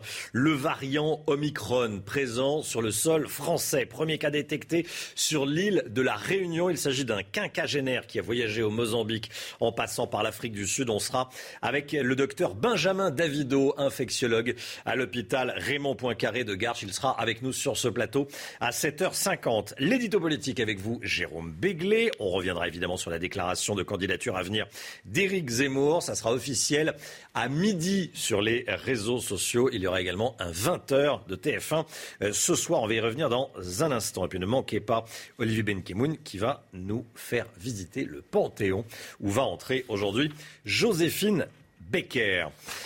Un cas positif donc au variant Omicron détecté sur l'île de la Réunion. Vincent Fahandège eh, sera avec nous. Il s'agirait du premier cas positif identifié en France selon un chercheur. Il s'agit d'un homme de 53 ans qui a voyagé au Mozambique. 53 ans. Il a comme symptôme des douleurs musculaires et des douleurs et, des, et, de la fatigue. Il ressent de la fatigue, Vincent Fandel. Oui, ce sont les, symptômes mm. classiques de quelqu'un qui est infecté par la Covid-19, des douleurs musculaires, la fatigue. Cet homme de 53 ans, il a voyagé au Mozambique via l'Afrique du Sud avant de revenir à la Réunion. Il est évidemment euh, placé à l'isolement ainsi que son entourage. Ce premier cas avéré faisait partie de six cas potentiels à la Réunion. Mm. Les tests de ces personnes ont été séquencés. Cinq ont donc été négatifs, un positif. Cet homme de 53 ans. Merci beaucoup euh, Vincent. C'est le grand jour pour Éric Zemmour. Fin du suspense.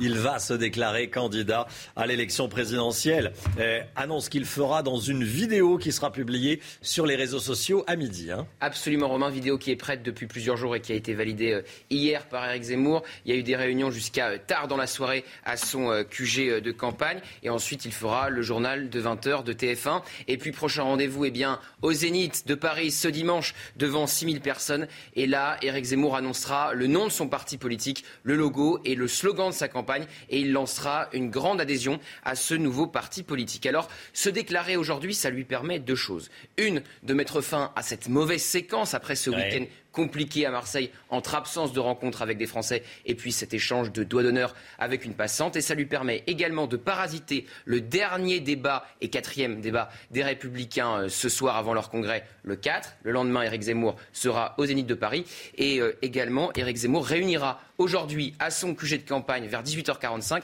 ses soutiens avant de se rendre à TF1. Merci beaucoup Gauthier Lebret. Euh, on est en direct avec Stanislas Rigaud, président de Génération Zemmour, Génération Z. Bonjour Stanislas Rigaud. Bonjour, euh, merci de me recevoir. Ben, je vous en prie. Euh, comment cette déclaration de candidature va-t-elle se faire? Alors, sur les réseaux sociaux, dans une vidéo, qu'est-ce qu'il va y avoir dans cette vidéo Tiens? Bah, je crois que le donc bonjour encore. Je crois que la vidéo ce sera le moment pour Éric Zemmour de s'adresser le plus longuement possible aux Français avec la sincérité qu'on lui connaît et ce sera euh, l'occasion pour lui d'expliquer pourquoi il décide de se présenter, pourquoi il décide de se présenter maintenant et quelles sont euh, ses euh, visions, quelle est, sa vision globale de la France, tout ça condensé dans la même vidéo. après, sur le mode opératoire, je crois que M. Lebret l'a bien décrit. L'a bien décrit, ce sera en effet sur les réseaux sociaux dès midi et ensuite un JT qui lui permettra de, de se confronter à un journaliste pour officialiser tout ça. Oui, euh, mais ça sera une grande vidéo très léchée ou quelque chose de simple qui va durer une, euh, minute? Non, ça ne, ça ne durera pas qu'une minute. Euh, ce n'est pas quelque chose d'extravagant, c'est quelque chose, de, je pense, de classe, d'élégant et qui, et qui, qui, moi, à titre personnel, m'a beaucoup plu. J'ai pu la voir hier et c'est vrai qu'elle m'a beaucoup plu. Donc j'espère qu'elle plaira aux Français également.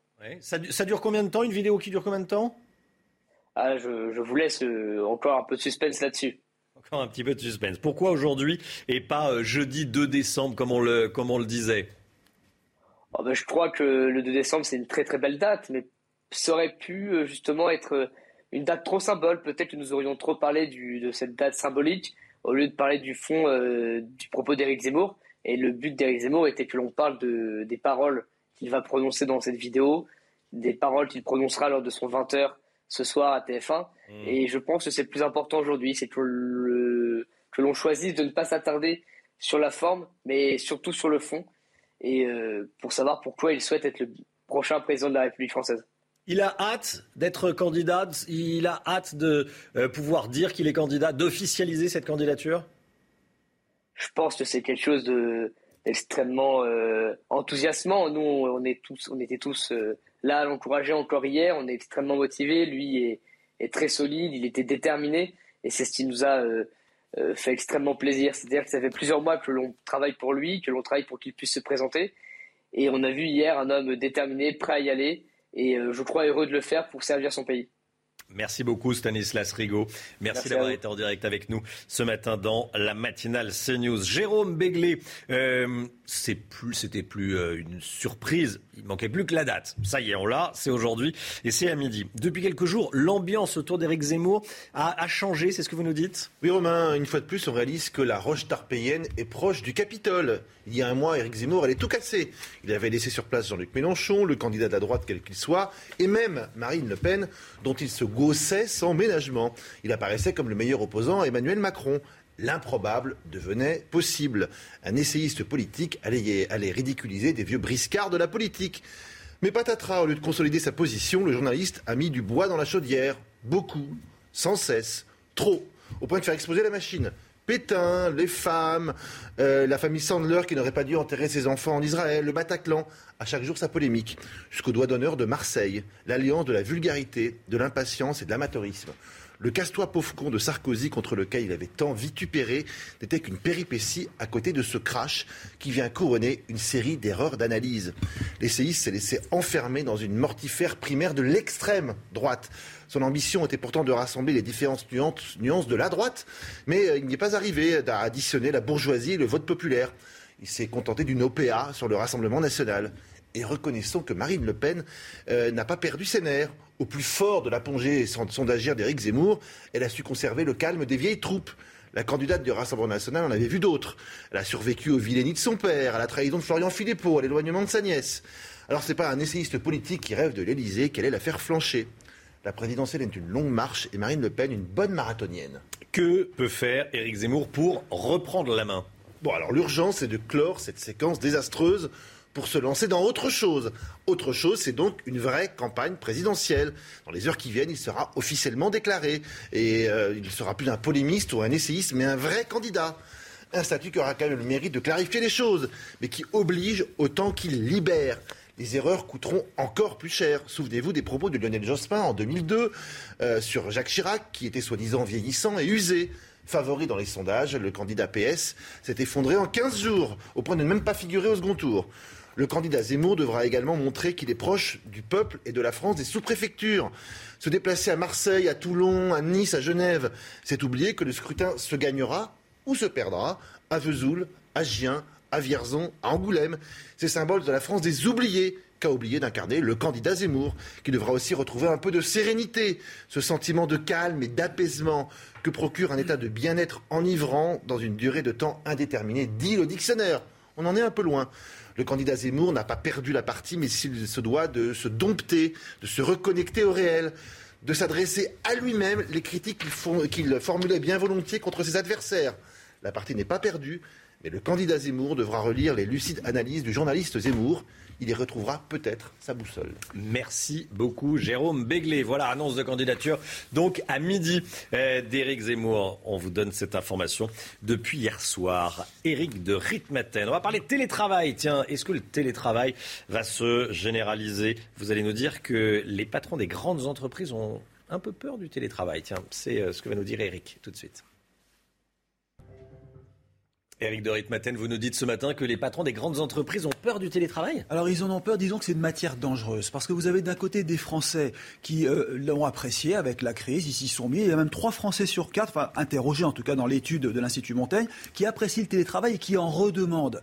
Mais en parallèle, vous avez un salarié sur quatre qui s'inquiète parce qu'il y a des raisons psychologiques, on est désocialisé. Enfin, vous savez, il y a plein d'études qui sont sorties pour dire que quand on travaille à la maison, c'est pas comme au bureau. Donc, vous voyez, il y a une sorte de contradiction. Mais les patrons, eux, disent on perd le contrôle des salariés.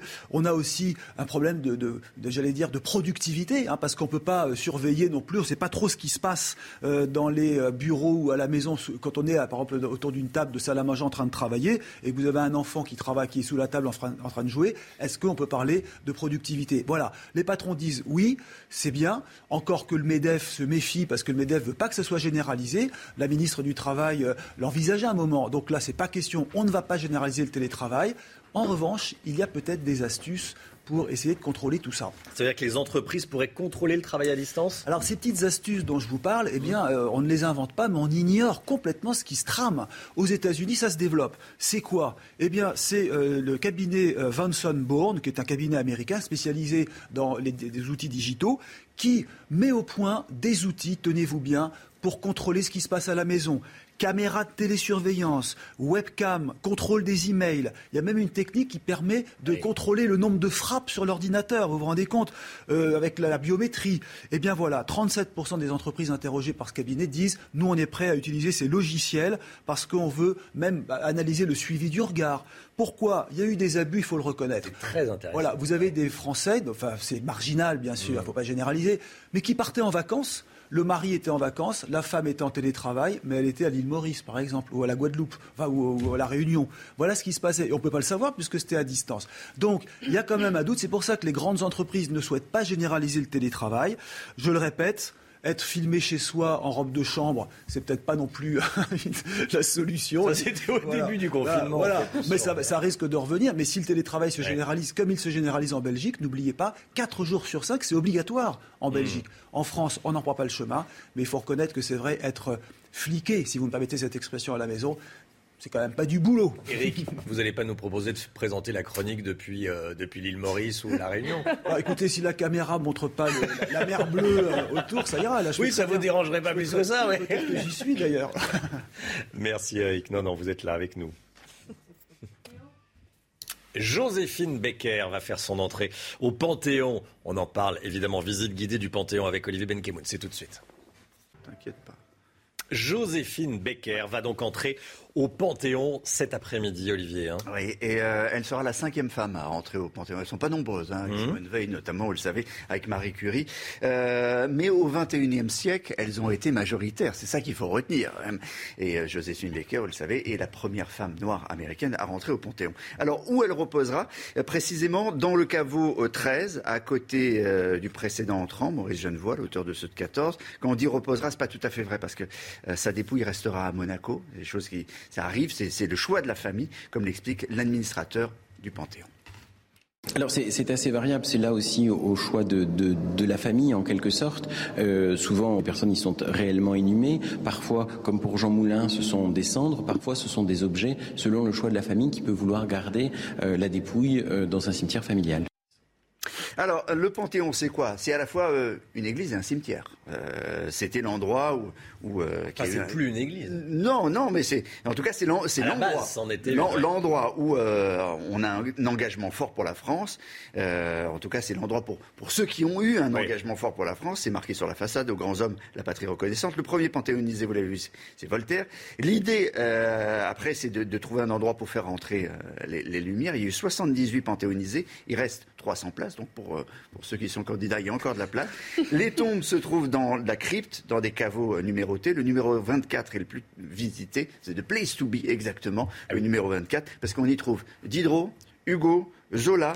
Euh, Hugo euh, a eu droit à la panthéonisation la plus populaire, vous allez l'entendre, et Zola la plus agitée.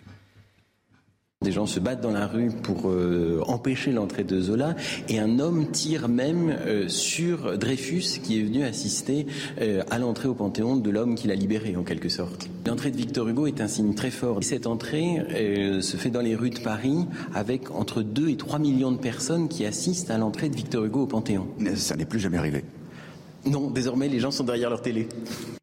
Ben oui, des gens vont, regarder tout à l'heure euh, la panthéonisation d'ailleurs de Joséphine Baker. C'est absolument passionnant euh, le Panthéon parce que on, peut visiter. moi, je trouve que c'est assez difficile d'y rentrer, de se dire ah, je vais aller visiter le Panthéon. Mais, euh, c'est assez intéressant et surtout on y trouve une chose absolument magnifique. C'est le pendule de, Foucault, vous voyez, qui montre la, la Terre est ronde, qui pend du, du, du, plafond et qui est absolument sublime. Voilà. Avant le Covid, il y avait 900 000 personnes qui entraient chaque année et qui visitaient chaque année le Panthéon. Pas qui rentraient. voilà. Merci. CNews, il est 8h moins le quart, 7h45. Merci d'avoir choisi CNews pour vous réveiller. Premier cas détecté du variant Omicron détecté en France sur l'île de la Réunion. On sera dans un instant avec le docteur Benjamin Davido qui est infectiologue à l'hôpital Raymond Poincaré de Garches. Il sera avec nous sur ce plateau. Restez bien sur CNews. À tout de suite.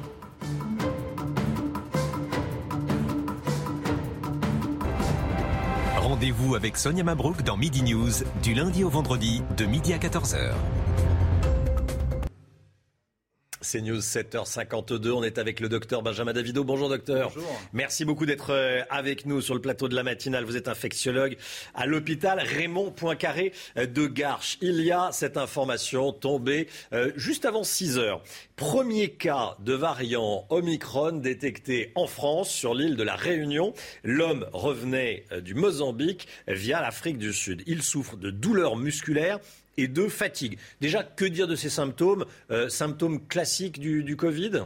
Ce sont des symptômes relativement classiques, ce sont des symptômes qu'on appelait pseudo-grippaux dans, le jargon médical. Euh, la, vraie question derrière ça, en fait, souvent qui est sous-tendue, c'est de dire en fait c'est un symptôme bénin, le variant Omicron. En fait, on ne peut pas dire parce qu'il n'y a pas assez de patients pour avoir le volume un pourcentage incompressible de formes graves et que mmh. par définition, lorsque vous voyagez, vous êtes plutôt jeune. Et si même Omar est bonne, d'ailleurs, le premier cas français de variant sud-africain dans sa version 1.0 était également un cas d'un voyageur qui était allé à La Réunion en retour d'Afrique du Sud. Oui. Donc, je pense qu'encore une fois, aujourd'hui, il est tôt pour pouvoir tirer des conclusions sur le lien entre la pathogénicité, c'est-à-dire le fait de faire une forme grave ou non, et ce variant.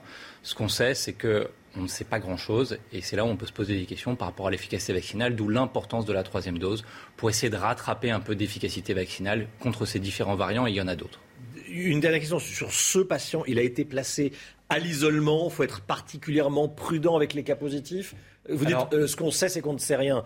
Euh, du coup, quand on ne sait rien, j'imagine qu'on est plus prudent, c'est ça ou pas D'abord, c'est le principe de précaution, mais en réalité, si on applique la même chose pour le variant Delta, encore une mhm. fois, la différence, et souvenez-vous, lorsque le variant Delta est apparu, on avait même prolongé euh, l'isolement, la quarantaine à 14 jours. Et ensuite, on est revenu sur quelque chose de plus homogène et qui était le même pour tous les variants autour de 10 jours, une cote mal taillée entre 7 et 14 jours. C'est probablement ce qui va se passer avec le variant Omicron. Aujourd'hui, pour l'instant, ce qu'on veut, c'est que les gens soient le plus longtemps possible à l'isolement, également pour mieux les surveiller. Et puis, euh, ce qui a été décidé, c'est de mettre à l'isolement les cas contacts pour ne pas prendre de risques et éviter la dispersion, même si évidemment on a quand même l'impression que médicalement, à un moment donné, si ce variant s'implémente, on va vider un petit peu la mer avec des seaux parce qu'on sait très bien qu'on va rater des cas, des cas asymptomatiques. La campagne de rappel a débuté, mais Pfizer travaille déjà euh, sur une nouvelle version de, son vaccin. Alors la question qu'on se pose, c'est est-ce qu'il ne faut pas attendre Il y a le conseil scientifique qui a dit hier, euh, vaccinez-vous, vaccinez-vous avec la dose de rappel, mais est-ce qu'il ne faut pas attendre? Alors c'est une très bonne question, mais c'est la mauvaise euh, réponse, si je puis dire. Pourquoi? Parce que la meilleure façon de se protéger aujourd'hui, c'est face au variant Delta. Aujourd'hui, euh, plus de 85% des formes qui sont hospitalisées le sont avec le variant Delta. Et si vous arrivez à l'hôpital, malheureusement, à Noël, vous allez vous contaminer autour du 5 et 10 décembre. Et il y a fort à parier que d'ici là, le variant ne sera pas implanté parce qu'on estime qu'il faut au moins 4 semaines, si tant bien est, il est 50% plus contaminant que le variant Delta. Donc il faut impérativement faire cette troisième dose de rappel qui, je le rappelle, sans mauvais jeu de mots, divise par 10 la probabilité de se contaminer, donc un effet sur la transmission, et divise par 20 la probabilité d'arriver à l'hôpital. Donc encore une fois, l'objectif, mmh. c'est de faire en sorte qu'on se contamine moins les uns les autres, c'est jouer collectif. Et j'ai beaucoup d'espoir que cette troisième dose, de toute façon, freine la circulation du variant de Micron. Je vous pose les questions euh, qui sont les miennes et que j'entends aussi autour de moi. Euh, un nouveau vaccin Pfizer ou Moderna devrait donc être proposé a priori dans les prochaines semaines. En tout cas, ils travaillent dessus. Euh, on fait un vaccin si vite, ça ne peut pas susciter des doutes de nouveaux doutes? Non, mais en fait, ce qu'il faut comprendre, c'est que, et on l'avait dit au début de la pandémie, c'est que ce système de vaccin ARN messager, en fait, c'est un petit bout du virus. C'est son ARN. D'ailleurs, ceux qui ont peur du, du, vaccin doivent avoir peur du virus parce que c'est la même chose en dix fois plus d'ARN. En réalité, euh, ce vaccin, c'est un vaccin, c'est une espèce de chimère informatique, c'est-à-dire ce sont des codes des 0 et des 1, puisqu'on a réussi à avoir le code génétique en quelque sorte. Et donc modifier ce code génétique comme le virus, lui, s'est modifié, ça prend quelques instants. Ensuite, il faut pouvoir euh, évidemment l'évaluer et ce qui va se faire d'ailleurs, parce que la vraie question c'est l'efficacité de ce variant face au vaccin actuel, c'est-à-dire qu'on va faire des, essais sur des sérums de convalescents, du sang de gens qui ont guéri de la maladie, du sang de gens qui ont eu différents vaccins avec un, deux et trois doses pour voir son efficacité. Et donc, euh, on peut se féliciter justement d'avoir opté aujourd'hui pour une vaccination quasiment universelle à l'ARN messager, qui de toute façon, à un moment donné, nous permettra de mettre à jour ces vaccins, comme on le fait d'ailleurs pour la grippe. Donc, il ne faut pas avoir d'inquiétude par rapport à ça d'inquiétude. Aujourd'hui, est-ce que les, PCR, les antigéniques détectent bien les, Covid version Omicron? C'est une très bonne question. En fait, les tests PCR, typiquement, elles ont plusieurs amorces. C'est-à-dire elles vont chercher plusieurs séquences de gènes différentes, sur, caricaturalement sur trois sites. Et donc, de toute façon, cette mutation ou d'autres, en fait, ne peuvent pas mettre à mal les tests de diagnostic parce que justement, il y a, si vous voulez, il y a des, il des contre-vérifications qui font qu'on n'a aucun problème et qu'au contraire, on a plutôt des éléments indirects pour dire ah, peut-être que le variant a muté grâce au résultat de la PCR. Dernière question, docteur Davido. Ça, c'est la question euh, que tout le monde doit vous poser, à mon avis, même dans votre entourage familial. C'est qu'est-ce qui va se passer pour les fêtes et euh, qu'est-ce qui va se passer pour les fêtes de Noël? Est-ce qu'on euh, va pouvoir bouger? Est-ce que qu'est-ce que vous voyez venir? Alors c'est toujours difficile parce que d'abord je suis pas Nostradamus, je crois que personne n'a de boule de cristal, mais à la mmh. différence euh, de, l'an dernier, on peut quand même se féliciter que euh, quasiment, euh, sans me tromper, 8, ou même jusqu'à 9 adultes sur 10 aujourd'hui est doublement vaccinés, mmh. et qu'en réalité, ce qui va conditionner les fêtes en quelque sorte, c'est notre capacité à réaliser cette campagne de troisième dose et aller très très vite.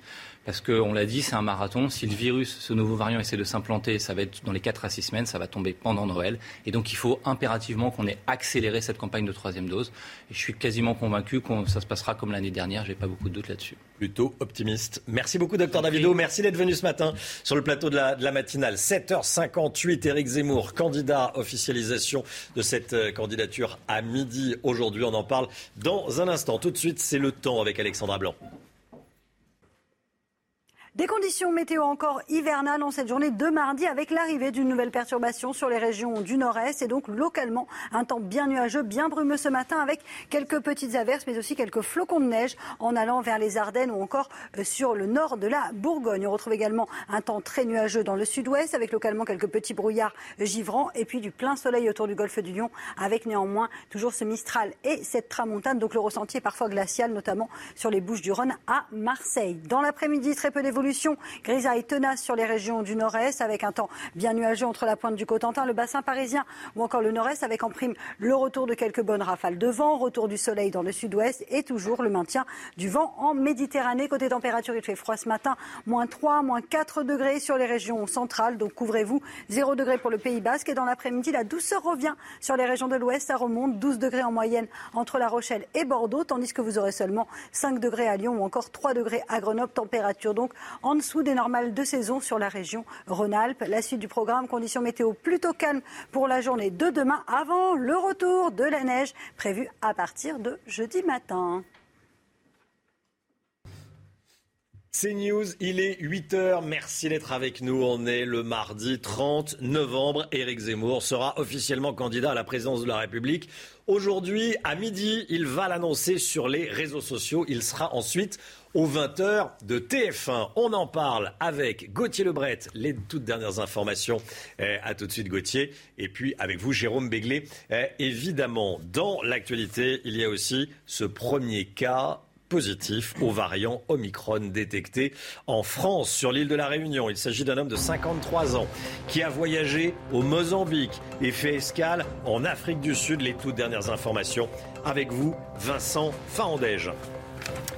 Une professeure agressée au lycée Montaigne à Paris, dans le très chic 6e arrondissement de la capitale. Elle a été rouée de coups par un de ses élèves âgé de 15 ans qui a été placé en garde à vue. On sera en direct avec Jean-Rémy Girard, président du syndicat de professeurs SNALC. A tout de suite, Jean-Rémy Girard.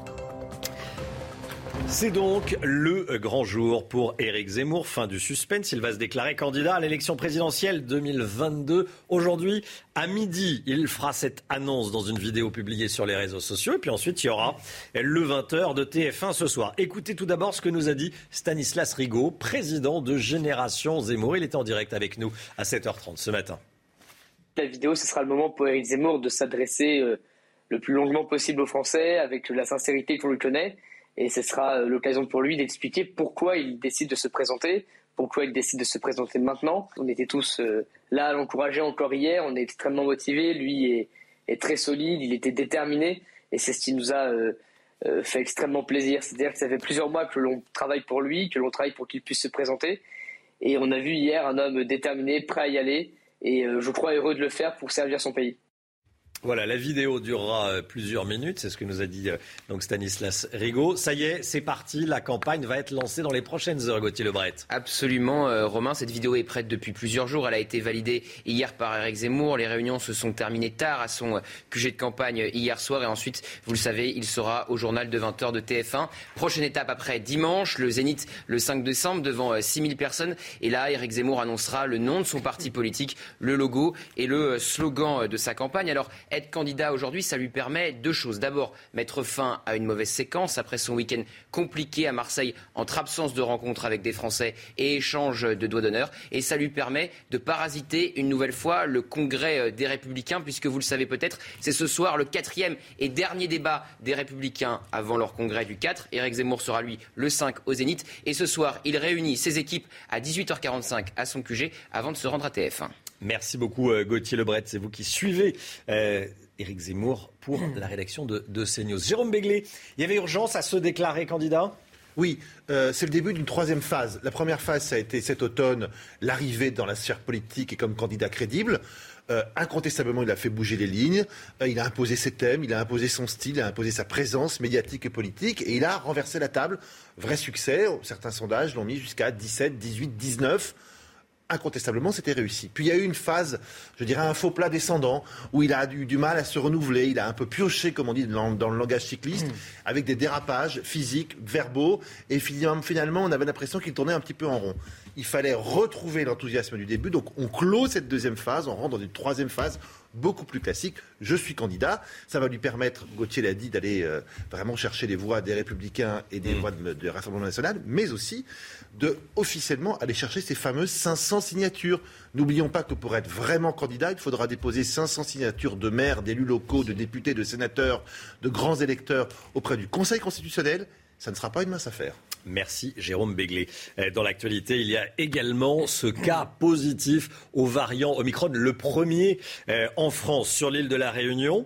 C'est un homme de 53 ans qui a voyagé au Mozambique. Qu'est-ce qu'on sait de ce cas et de, et de cet homme? Vincent Fandège. Effectivement, il a voyagé au Mozambique via l'Afrique du Sud avant de revenir à la Réunion. Cet homme et son, et son entourage, pardon, évidemment, ont été placés euh, à l'isolement. Il souffre de symptômes qu'on connaît du, de la Covid, c'est-à-dire eh bien, des douleurs musculaire, euh, la fatigue. Ce premier cas avéré faisait partie en fait de euh, six cas potentiels à la Réunion. Les tests de ces personnes ont été séquencés. Cinq sont négatifs, un est donc positif. Cet homme de 53 ans. Et ce qui se passe là, en fait, c'était, ça confirme les craintes du gouvernement que euh, Mayotte et la Réunion ne soient touchés par ce variant sud-africain parce que ce sont deux territoires directement liés, eh au continent sud-africain. Merci beaucoup. Euh, merci beaucoup, Vincent Faandège.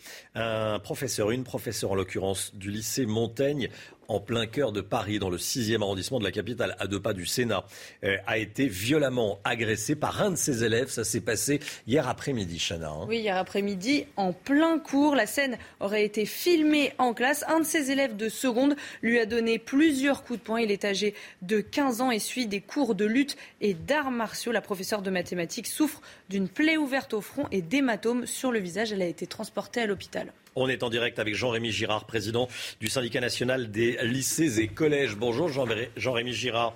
Euh, vous avez des informations sur l'état de santé de votre collègue, sur ce qui s'est euh, passé dans cette salle de classe de ce prestigieux lycée parisien?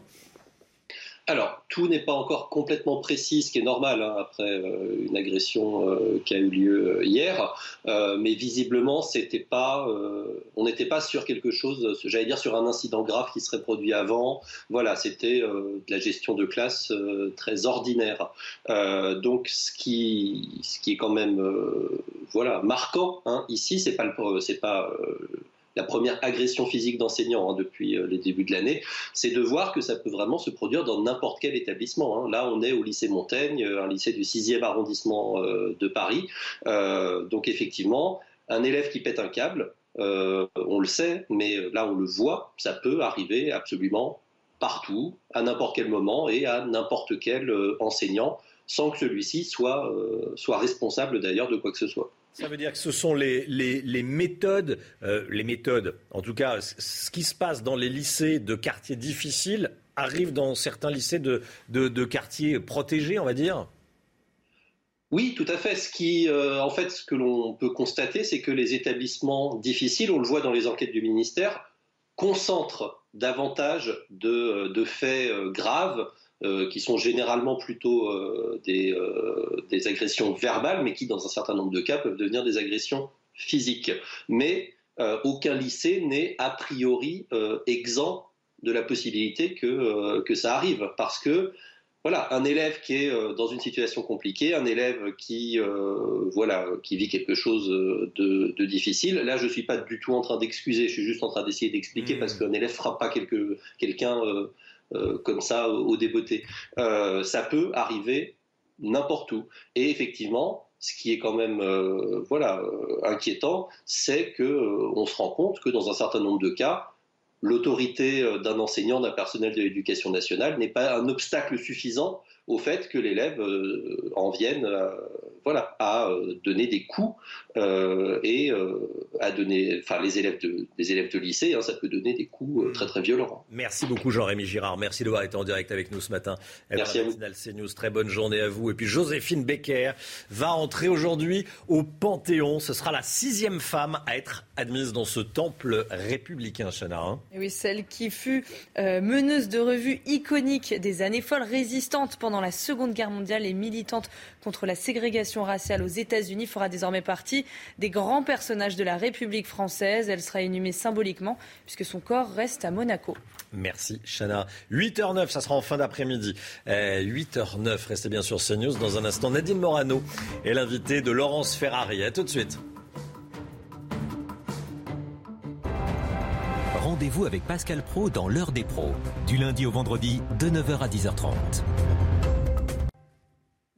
C'est News, il est 8h15. Bienvenue à tous. Laurence Ferrari, vous recevez ce matin Nadine Morano, députée européenne, Les Républicains. Bonjour Nadine Morano. Bonjour. Bienvenue dans la matinale de CNews. Ça y est, c'est demain que les militants, euh, les républicains vont voter. On parle d'un peu plus de 140 000 adhérents. Est-ce que ce n'est pas un petit peu petit pour donner de l'élan au candidat ou à la candidate? On verra bien qui sera choisi dans les prochains jours. Non, parce que les républicains, euh, c'est une vraie formation politique de gouvernement.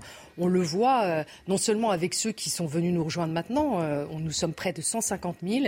C'est une bonne dynamique. Je rappelle que Nicolas Sarkozy, pendant la campagne de 2007, nous avons réussi ensuite à monter à 350 000 adhérents et nous avons gagné cette élection présidentielle donc euh, c'est un signe de rassemblement dans notre famille politique, c'est un signe de dynamique et c'est une prémisse de victoire, je pense. Mais est-ce que ça a prouvé la maturité politique de votre famille, en, tout cas à travers les débats qui sont déroulés, le fait qu'aucun des candidats finalement ne s'est véritablement agressé comme ça avait été le cas en 2016 c'est d'abord et grâce à Christian Jacob, il faut le dire, hein, euh, ce que tout le monde croyait improbable et même impossible, c'est la réunion de tous les candidats c'est l'unité et c'est la volonté pour chacun aussi de respecter les règles du jeu. Nous n'aurons qu'un seul candidat à l'élection présidentielle représentant la droite et le centre. Euh, et, ça, c'est la première des victoires. Donc, chacun est revenu. Mais vous savez que les Républicains, c'est la droite et le centre, en fait. Parce que quand nous avons fondé l'UMP à l'époque, euh, nous avons rassemblé le RPR, l'UDF et Démocratie libérale. Donc nous avons fondu cette grande famille politique euh, de la droite et du centre. Donc oui, le centre est, également euh, chez nous. C'est une réalité, même si ça peut déranger certains. Alors en tout cas, quel que soit le candidat ou la candidate choisie, l'image du pacte gouvernemental que forment les cinq candidats est de nature à rassurer les Français. C'est vrai, c'est une vraie équipe de France et que ceux qui étaient partis soit revenu et fasse preuve de responsabilité pour que notre famille de pensée puisse gagner euh, cette élection présidentielle. Il en va de l'avenir euh, de la France et c'était important et je dirais même indispensable. Donc c'est bien que tout le monde soit revenu. C'est bien aussi quand certains ne quittent pas leur famille politique. Là, du coup, je pense à, Michel Barnier que, je soutiens parce que il est euh, déjà, il en a fait la démonstration d'un vrai rassemblement puisque c'est lui qui a eu sur sa candidature le plus grand nombre de parrainages d'élus, de parlementaires. C'est plus de 700 parrainages dont il a disposé. C'est déjà déjà la démonstration du, rassemblement autour de sa candidature. Donc c'est important. Mais est-ce que les débats, encore une fois, lui ont permis de s'acclimater à cette forme de joute médiatique ou pas? Écoutez, les débats, vous savez, euh, Michel Barnier euh, a, excellé dans les négociations euh, internationales puisqu'il a été le négociateur du, Brexit. il est plus rompu aux exercices qui étaient hors caméra pendant que les autres étaient dans les débats régionaux à être sur les plateaux télé. mais c'est pas ça que je regarde vraiment. Vous savez, je connais beaucoup de gens qui font des bons plateaux télé qui sont des très mauvais politiques. Hein. Regardez le président de la République, c'en est l'exemple criant. Non, je crois que ce qui est important, c'est d'abord son contact avec, avec les militants. C'est quelqu'un de très proche des gens. C'est quelqu'un qui sait écouter, travailler en équipe. Et puis surtout, moi, ce qui, me frappe, euh, parce que vous savez, on ne s'improvise pas président de la République.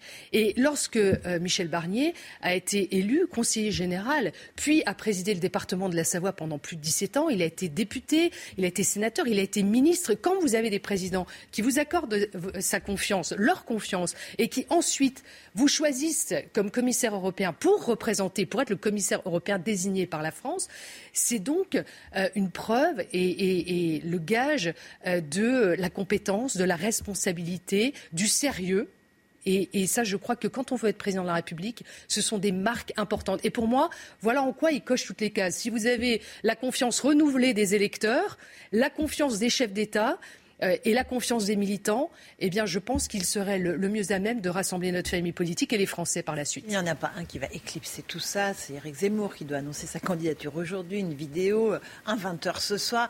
Est-ce qu'il va y avoir un rebond de la candidature Zemmour qui avait un peu pris l'eau ces derniers jours?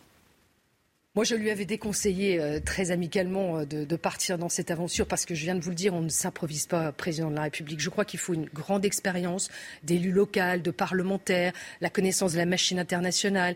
Et puis, je, vous rappelle quand même que euh, la France, après la sortie du Royaume-Uni de l'Union européenne, est la seule puissance européenne à détenir l'arme nucléaire.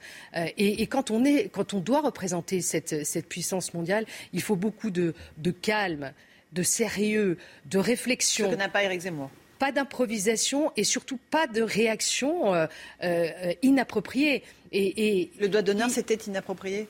Bien sûr, mais je pense qu'il l'a reconnu. C'est inapproprié, mais en même temps, vous savez, quand vous, êtes euh, dans une campagne électorale qui, c'est vrai, est d'une violence incroyable. D'ailleurs, je dénonce sur ce plateau parce qu'on parle du doigt d'honneur d'Éric Zemmour, mais quand même, il faut, il faut voir la, violence qui est faite euh, à sa candidature, euh, au débat qu'il veut porter. Il a le droit, nous sommes en démocratie, il a le droit de porter un débat, et moi je lui reconnais euh, le courage de, de, poser sur la table des débats qui sont essentiels, notamment les zones de non-France que je dénonce depuis très longtemps dans les quartiers. Il le fait. donc il a raison de poser sur la table certains débats, mais et, en même temps, je ne peux pas accepter que lorsqu'il va quelque part, on, entrave sa venue. Moi, je l'ai reçu dans mon département.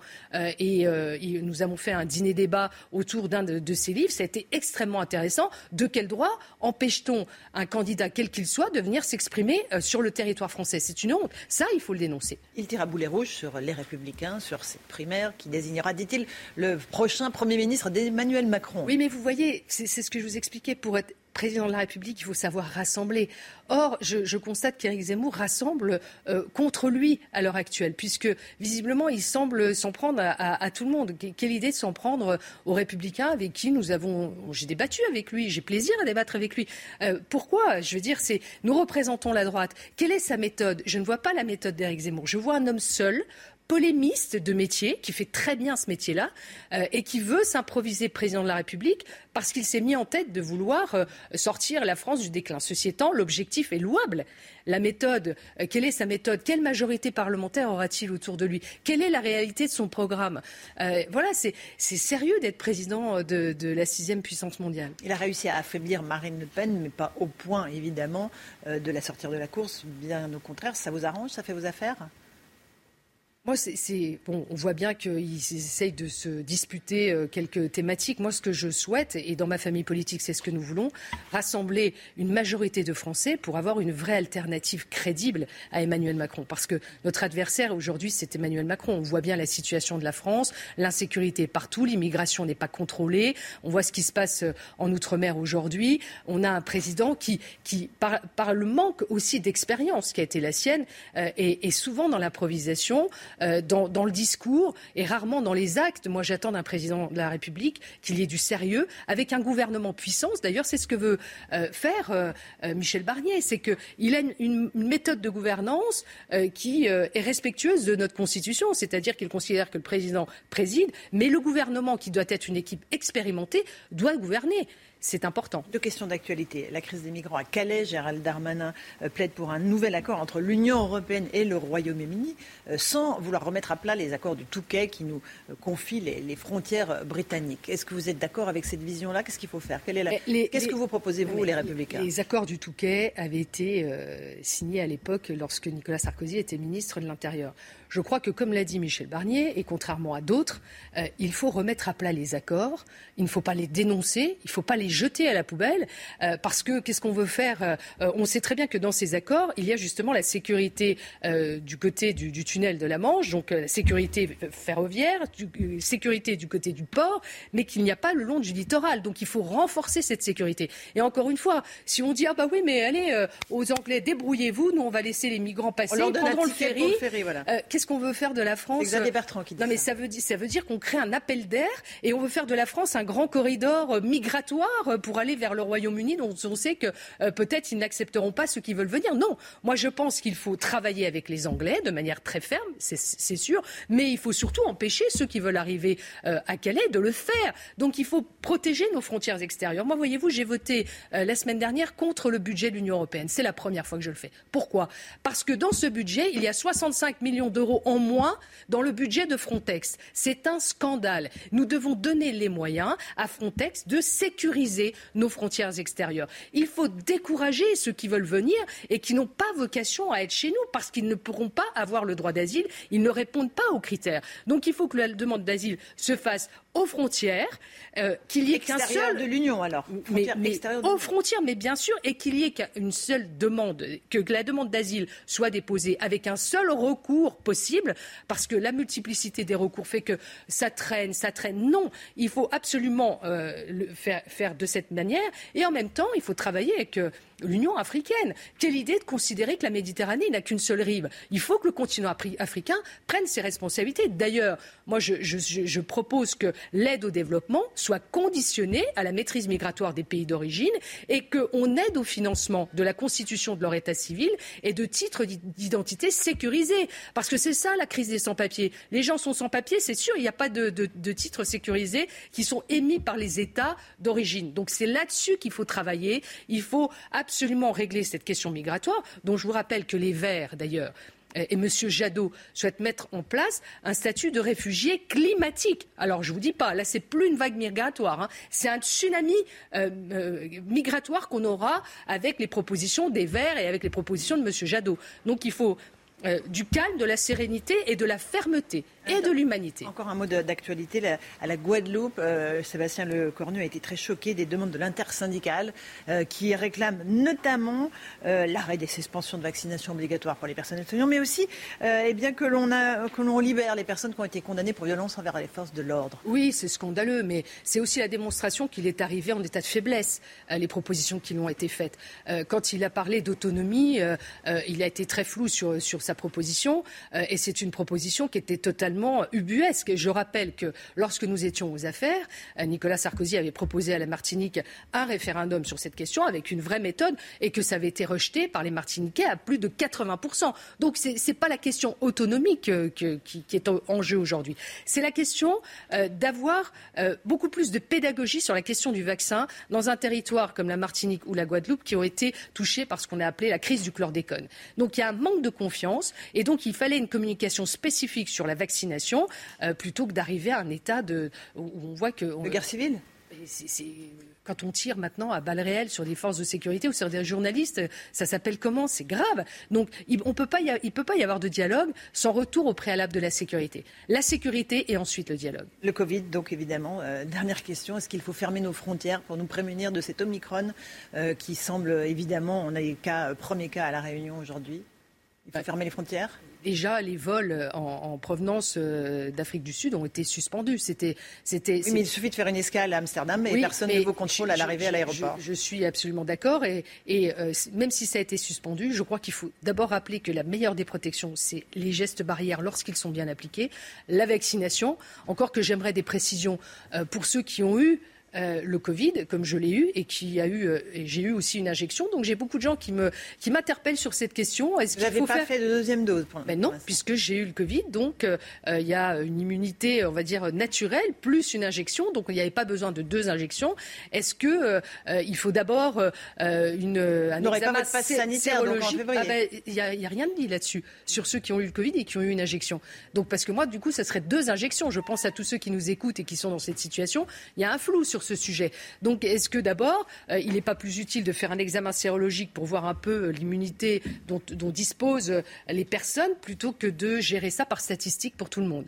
Est-ce que vous étiez favorable au pass sanitaire? Est-ce que finalement, ce n'était pas une bonne idée de l'avoir prolongé potentiellement jusqu'à l'été? Est-ce que le gouvernement n'a pas été clairvoyant là-dessus? Non, mais je pense qu'il fallait le faire, qu'il faut protéger au maximum les personnes les plus vulnérables. Mais je pense que la communication aussi sur cette question de la communication gouvernementale a été insuffisante euh, sur les personnes fragiles et qui ont des comorbidités. Je crois que c'est vraiment là euh, le, vrai sujet majeur de protection parce que c'est ces personnes-là qui se retrouvent hospitalisées en réanimation. Est-ce qu'il faut que les tests redeviennent gratuits justement pour tenter d'endiguer cette nouvelle vague de Covid?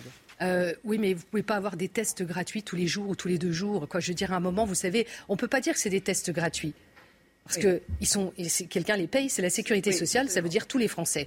Donc ça n'est pas gratuit. Et certains en ont abusé pour ne pas se faire vacciner. Donc euh, moi, je, franchement, je suis très sceptique sur ce sujet. Il faut voir comment va évoluer euh, euh, l'épidémie. moi, je pense qu'il vaut mieux, pour l'instant, continuer vers la vaccination. J'attends aussi des éléments d'information pour voir si le vaccin est, est, utile et efficace face au nouveau variant Omicron. Là. Parce que voilà, il y a aussi quelques questions euh, où le gouvernement nous doit un peu de transparence. Mais vous êtes favorable à la vaccination et vous appelez tous ceux qui ah oui, moi, doivent je suis faire la troisième dose. Hein. Oui, oui, je suis favorable à la vaccination. Je pense que plus euh, nous serons vaccinés et plus les pays fragiles, nous aiderons les pays qui n'ont pas accès au vaccin, comme les pays africains.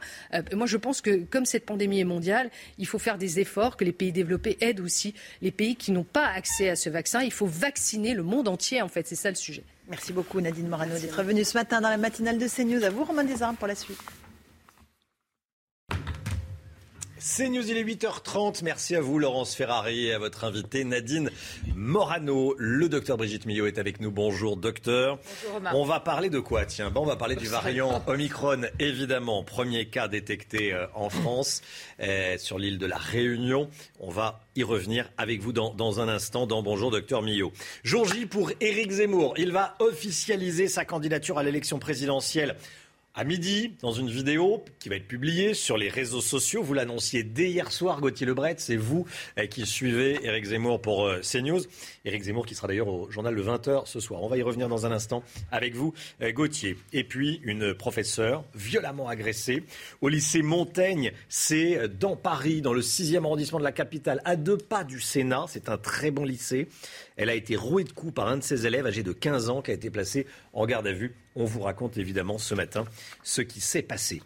Un cas positif donc au variant Omicron détecté sur l'île de la Réunion. Il s'agit donc du premier cas identifié euh, en France. Il s'agit d'un homme de 53 ans. Que sait-on exactement de ce cas, Vincent Fandège? Eh bien, cet homme de 53 ans a voyagé euh, au Mozambique du 14 au 19 novembre. Il est revenu à la Réunion le 21 novembre dernier, donc il y a 9 jours. Et aujourd'hui, il a été euh, déclaré positif à la Covid-19 et surtout à ce variant sud-africain. Six personnes sont déclarées euh, cas contact, trois dans son entourage professionnel, trois dans son entourage euh, personnel. Il n'y a pour le moment euh, pas d'autres cas. Cet homme, lui, en tout cas, il souffre de symptômes que l'on connaît de la Covid-19, à savoir des douleurs musculaires, de la fatigue.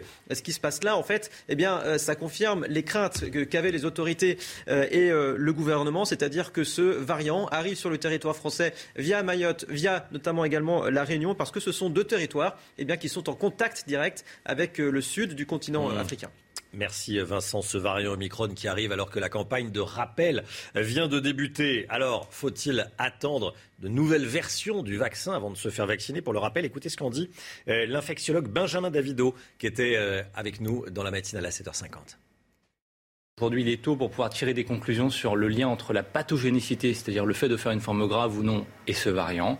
Ce qu'on sait, c'est que on ne sait pas grand-chose et c'est là où on peut se poser des questions par rapport à l'efficacité vaccinale, d'où l'importance de la troisième dose pour essayer de rattraper un peu d'efficacité vaccinale contre ces différents variants et il y en a d'autres. Il faut impérativement faire cette troisième dose de rappel qui, je le rappelle, sans mauvais jeu de mots, divise par 10 la probabilité de se contaminer, donc un effet sur la transmission, et divise par 20 la probabilité d'arriver à l'hôpital. Donc encore une fois, l'objectif, mmh. c'est de faire en sorte qu'on se contamine moins les uns les autres, c'est jouer collectif, et j'ai beaucoup d'espoir que cette troisième dose, de toute façon, freine la circulation du variant de Omicron. Voilà, et on va revenir sur cette information. Premier cas positif au variant Omicron identifié en France avec vous, docteur Millot. Dans un instant, la santé, évidemment. Euh, c'est le grand jour pour Éric Zemmour. Fin de suspense, il va se déclarer candidat à l'élection présidentielle. Il sera candidat à la présidence de la République. Euh, annonce qu'il fera dans une vidéo. Euh, j'aimerais qu'on écoute tout d'abord Stanislas Rigaud. Il est président de Génération Zemmour. Il était notre invité il y a quelques instants la vidéo, ce sera le moment pour Éric Zemmour de s'adresser euh, le plus longuement possible aux Français avec la sincérité qu'on lui connaît. Et ce sera euh, l'occasion pour lui d'expliquer pourquoi il décide de se présenter, pourquoi il décide de se présenter maintenant. On était tous euh, là à l'encourager encore hier, on est extrêmement motivés. Lui est, très solide, il était déterminé. Et c'est ce qui nous a fait extrêmement plaisir. C'est-à-dire que ça fait plusieurs mois que l'on travaille pour lui, que l'on travaille pour qu'il puisse se présenter. Et on a vu hier un homme déterminé, prêt à y aller, et euh, je crois heureux de le faire pour servir son pays.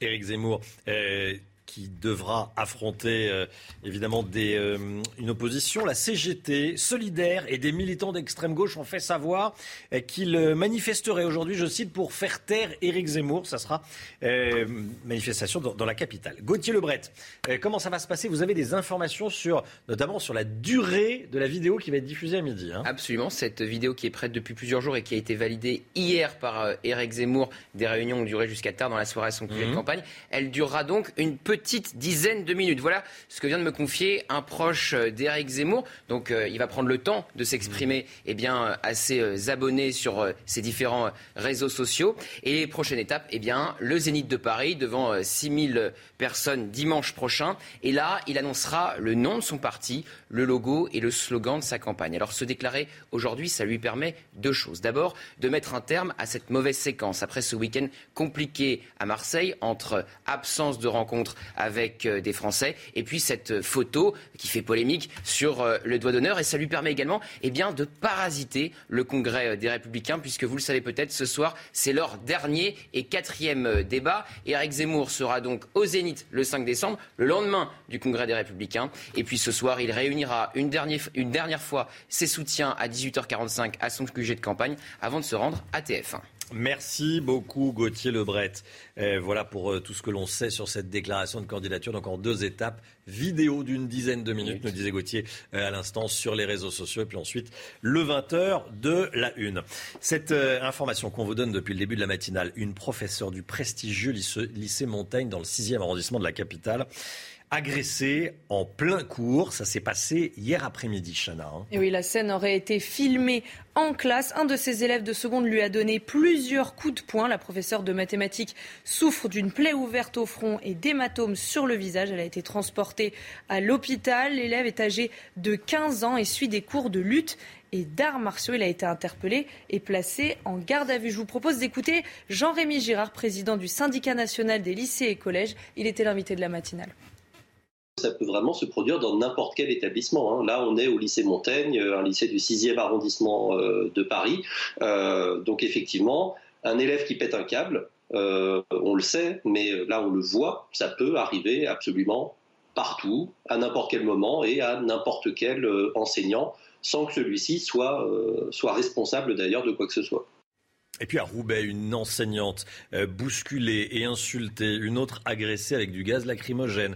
L'équipe éducative du lycée Jean Moulin de Roubaix n'en peut plus. Euh, Chana, depuis plusieurs mois, agressions et incivilités se multiplient. Hein. Et oui, hier, une trentaine d'enseignants ont fait grève. Ils réclament plus de moyens pour y faire face. Certains d'entre eux ont été reçus au rectorat de Lille. La grève aujourd'hui a été levée, mais les enseignants sont prêts à se remobiliser si nécessaire. Écoutez bien, c'est une annonce de ces dernières heures. 70 gendarmes et 10 membres du GIGN supplémentaires vont être envoyés en Guadeloupe. Annonce faite par le ministre des Outre-mer, Sébastien Lecornu, qui a précisé que cet escadron arrivera sur l'île donc dès aujourd'hui. Ça fait suite à sa rencontre très brève avec l'intersyndicale hier. Pour le ministre, aucune discussion n'est possible tant que les syndicats ne veulent pas condamner les violences contre les forces de l'ordre. Sébastien Lecornu est désormais en Martinique. A priori, ça devrait, mieux se passer. Florian Tardif, euh, à quoi faut-il s'attendre Et est-ce qu'on peut déjà parler d'une mission ratée? Oui, discussion brève, très très brève, même hier, discussions qui ont tourné court avec les Guadeloupéens. Sa rencontre avec des représentants euh, syndicaux s'est résumée à une simple remise de documents de revendications dans lesquels figurait euh, notamment la fin de l'obligation vaccinale pour les soignants et les pompiers ou l'arrêt des poursuites contre les manifestants arrêtés récemment suite aux émeutes en Guadeloupe. Ces derniers ne souhaitaient pas condamner les tentatives d'assassinat contre les policiers et les gendarmes, ce qui était un préalable avant toute mmh. négociation, a expliqué euh, Sébastien Lecornu, le ministre des Outre-mer, dans un communiqué euh, publié à l'issue de cette rencontre. Sorti après une quinzaine de minutes à peine, les représentants euh, syndicaux ont tout de même expliqué que la balle était dorénavant dans le camp de Sébastien Lecornu, sauf que le ministre des Outre-mer ne l'entend pas ainsi et a expliqué que les lois de la République doivent s'appliquer partout, partout en France. Une fin de non-recevoir donc envoyée aux représentants syndicaux. Son passage en Guadeloupe n'aura servi à rien. Reste maintenant à savoir si euh, son passage euh, en Martinique sera plus productif. Merci beaucoup Florian Tardif. Joséphine Becker va entrer aujourd'hui au Panthéon. Ce sera la sixième femme à être admise dans euh, ce temple républicain, celle qui fut meneuse de revue iconique des, années folles, mais, mais, pas uniquement évidemment. Hein, oui, également résistante pendant la Seconde Guerre mondiale et militante contre la ségrégation raciale aux États-Unis. Elle fera désormais partie des grands personnages de la République française. Mais on peut se poser cette question. Le Panthéon, qu'est-ce que c'est? Eh bien, je vous propose cette visite guidée signée Olivier Benkemoun. Nous sommes au cœur du Panthéon. Sous nos pieds, il y a la crypte où reposent les grands hommes. Et derrière moi, ces portes immenses qui ne s'ouvrent que lorsque les chefs d'État font entrer ici les grands hommes et les grandes femmes, comme Joséphine Baker. C'est un monument qui a été construit pour être une église et transformé en panthéon. D'abord à la Révolution et qui a changé d'affectation au fur et à mesure des changements de régime politique tout au long du 19e siècle. Tantôt panthéon, tantôt église. Mais c'est un panthéon depuis la mort de Victor Hugo et son entrée en 1895. On a l'impression qu'un président de la République doit faire entrer un certain nombre de personnalités au Panthéon. Euh, Valéry Giscard d'Estaing, euh, Georges Pompidou ne s'en sont pas saisis. François Mitterrand s'en est largement saisi et Emmanuel Macron s'en est saisi pour faire entrer Simone Veil en 2018, Maurice Genevoix et ceux de 14 en 2020. 78 personnes sont aujourd'hui honorées au titre de grands hommes. On compte 300 places de disponibles encore.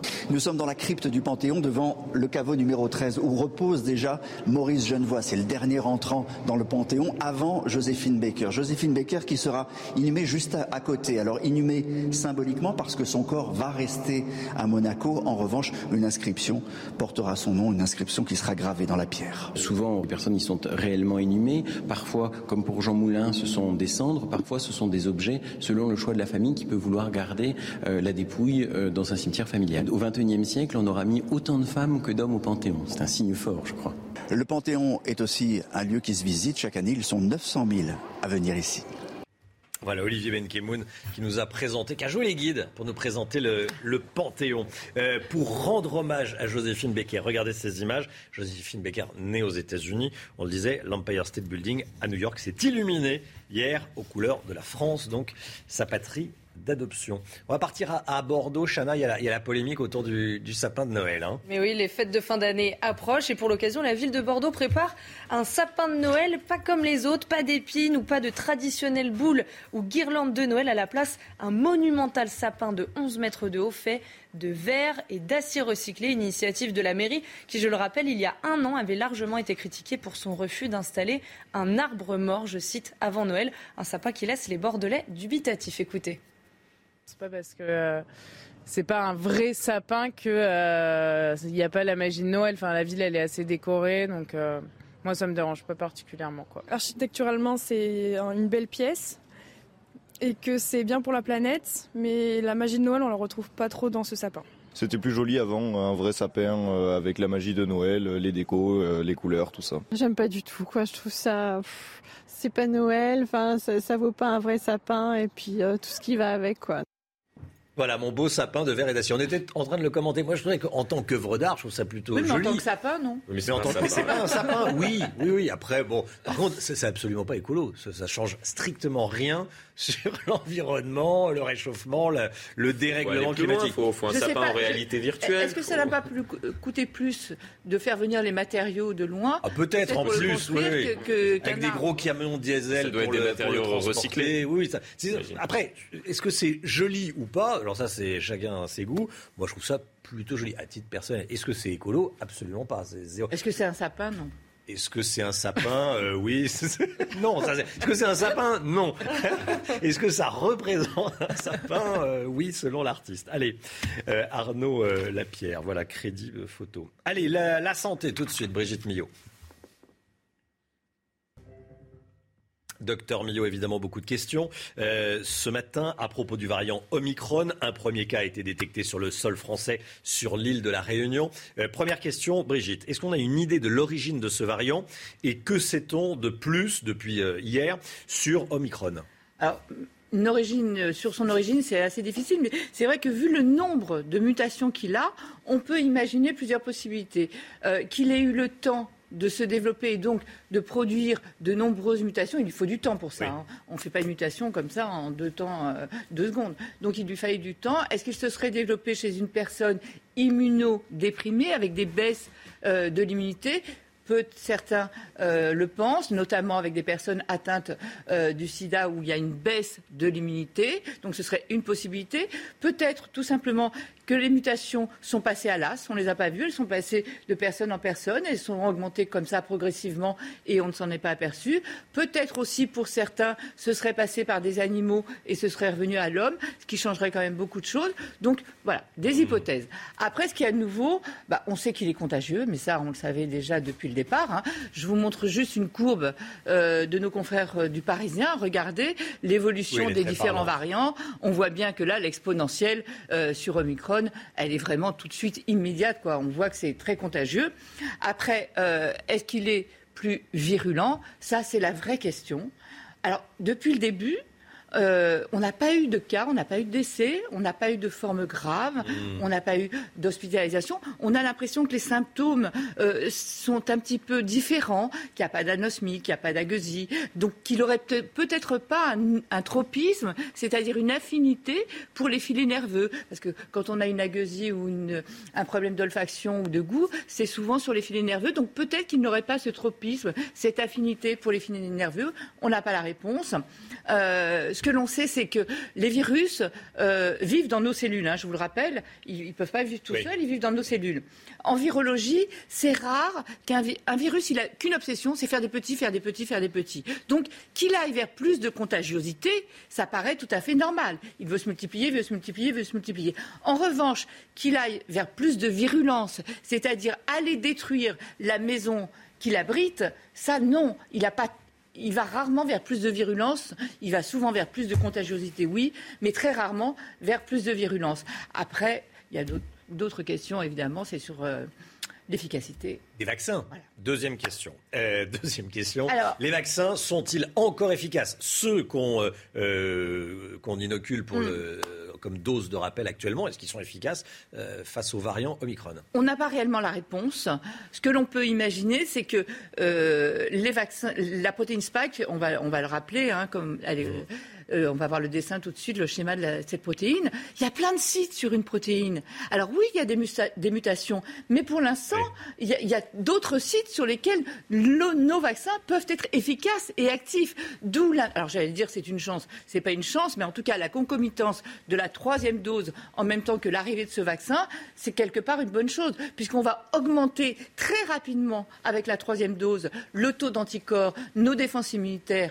Euh, donc on pense, puisqu'il y a d'autres sites sur une protéine qu'ils seront sûrement efficaces. Peut-être une moindre efficacité, mais une, efficacité qui permettra. Nous, ce qui, compte, c'est quoi? C'est d'éviter les formes graves, d'éviter les hospitalisations mmh. et d'éviter de surcharger et d'engorger les réanimations. Donc oui, alors on n'a pas encore la réponse parce qu'on va tester. On va d'abord faire des tests in vitro, c'est-à-dire qu'on va prendre le sérum de patients qui ont été, euh, qui ont, et on va les confronter au virus, à l'Omicron. On va voir si les anticorps sont neutralisants contre ce virus. Et après, on aura euh, les tests dans la vie réelle, in vivo, où là, on verra si les patients qui sont vaccinés développent ou pas la maladie. La troisième question découle des, deux premières, c'est euh, quelle est la bonne conduite à tenir bah, Troisième dose, hmm. plus, plus, plus, de manière à pouvoir lutter contre tous les autres sites de la protéine Spike. Euh, troisième dose, geste barrière, bien évidemment. Hmm. Euh, il faut aérer, il faut, enfin voilà, tout, tout ce que l'on sait. Et surtout, tester dès que vous avez des, les moindres signes, tester, tracer et s'isoler quand on est évidemment positif. Merci beaucoup, docteur. Hmm c'est News, il est 7h49. Tiens, cette information qui tombe à l'instant, l'inflation accélère en, en France, euh, plus 2,8% sur un an au mois de novembre, chiffre fourni par l'INSEE à l'instant, 2,8% d'inflation, ça commence à devenir euh, bah, embêtant, mais en tout cas sérieux. Allez, 8h49. Euh, on se retrouve demain matin, dès 5h55, pour une nouvelle matinale. Il y avait beaucoup d'informations. Il y avait le variant Omicron. Aujourd'hui, il y avait également l'annonce de la candidature. À midi. Enfin, l'annonce de l'annonce de la candidature d'Éric Zemmour à midi, hein, Gauthier Lebret. Sur les réseaux sociaux. Une vidéo qui durera une petite dizaine de minutes. Une petite dizaine de minutes. La vidéo sera diffusée sur les réseaux euh, à partir de midi. Donc, euh, évidemment, euh, sur CNews aussi. enfin, on montrera des, extraits. On reste ensemble. enfin, on se retrouve demain, 5h55, avec Chana Lousteau, le docteur Millot. Gauthier Lebret, merci de nous avoir accompagnés. On se retrouvera certainement demain. on sera avec vous également. Florian Tardif et tout le reste de l'équipe. Dans un instant, c'est Pascal Pro avec tous ses invités pour l'heure des pros. Belle journée à vous sur CNews. Tout de suite, Pascal Pro dans l'heure des pros.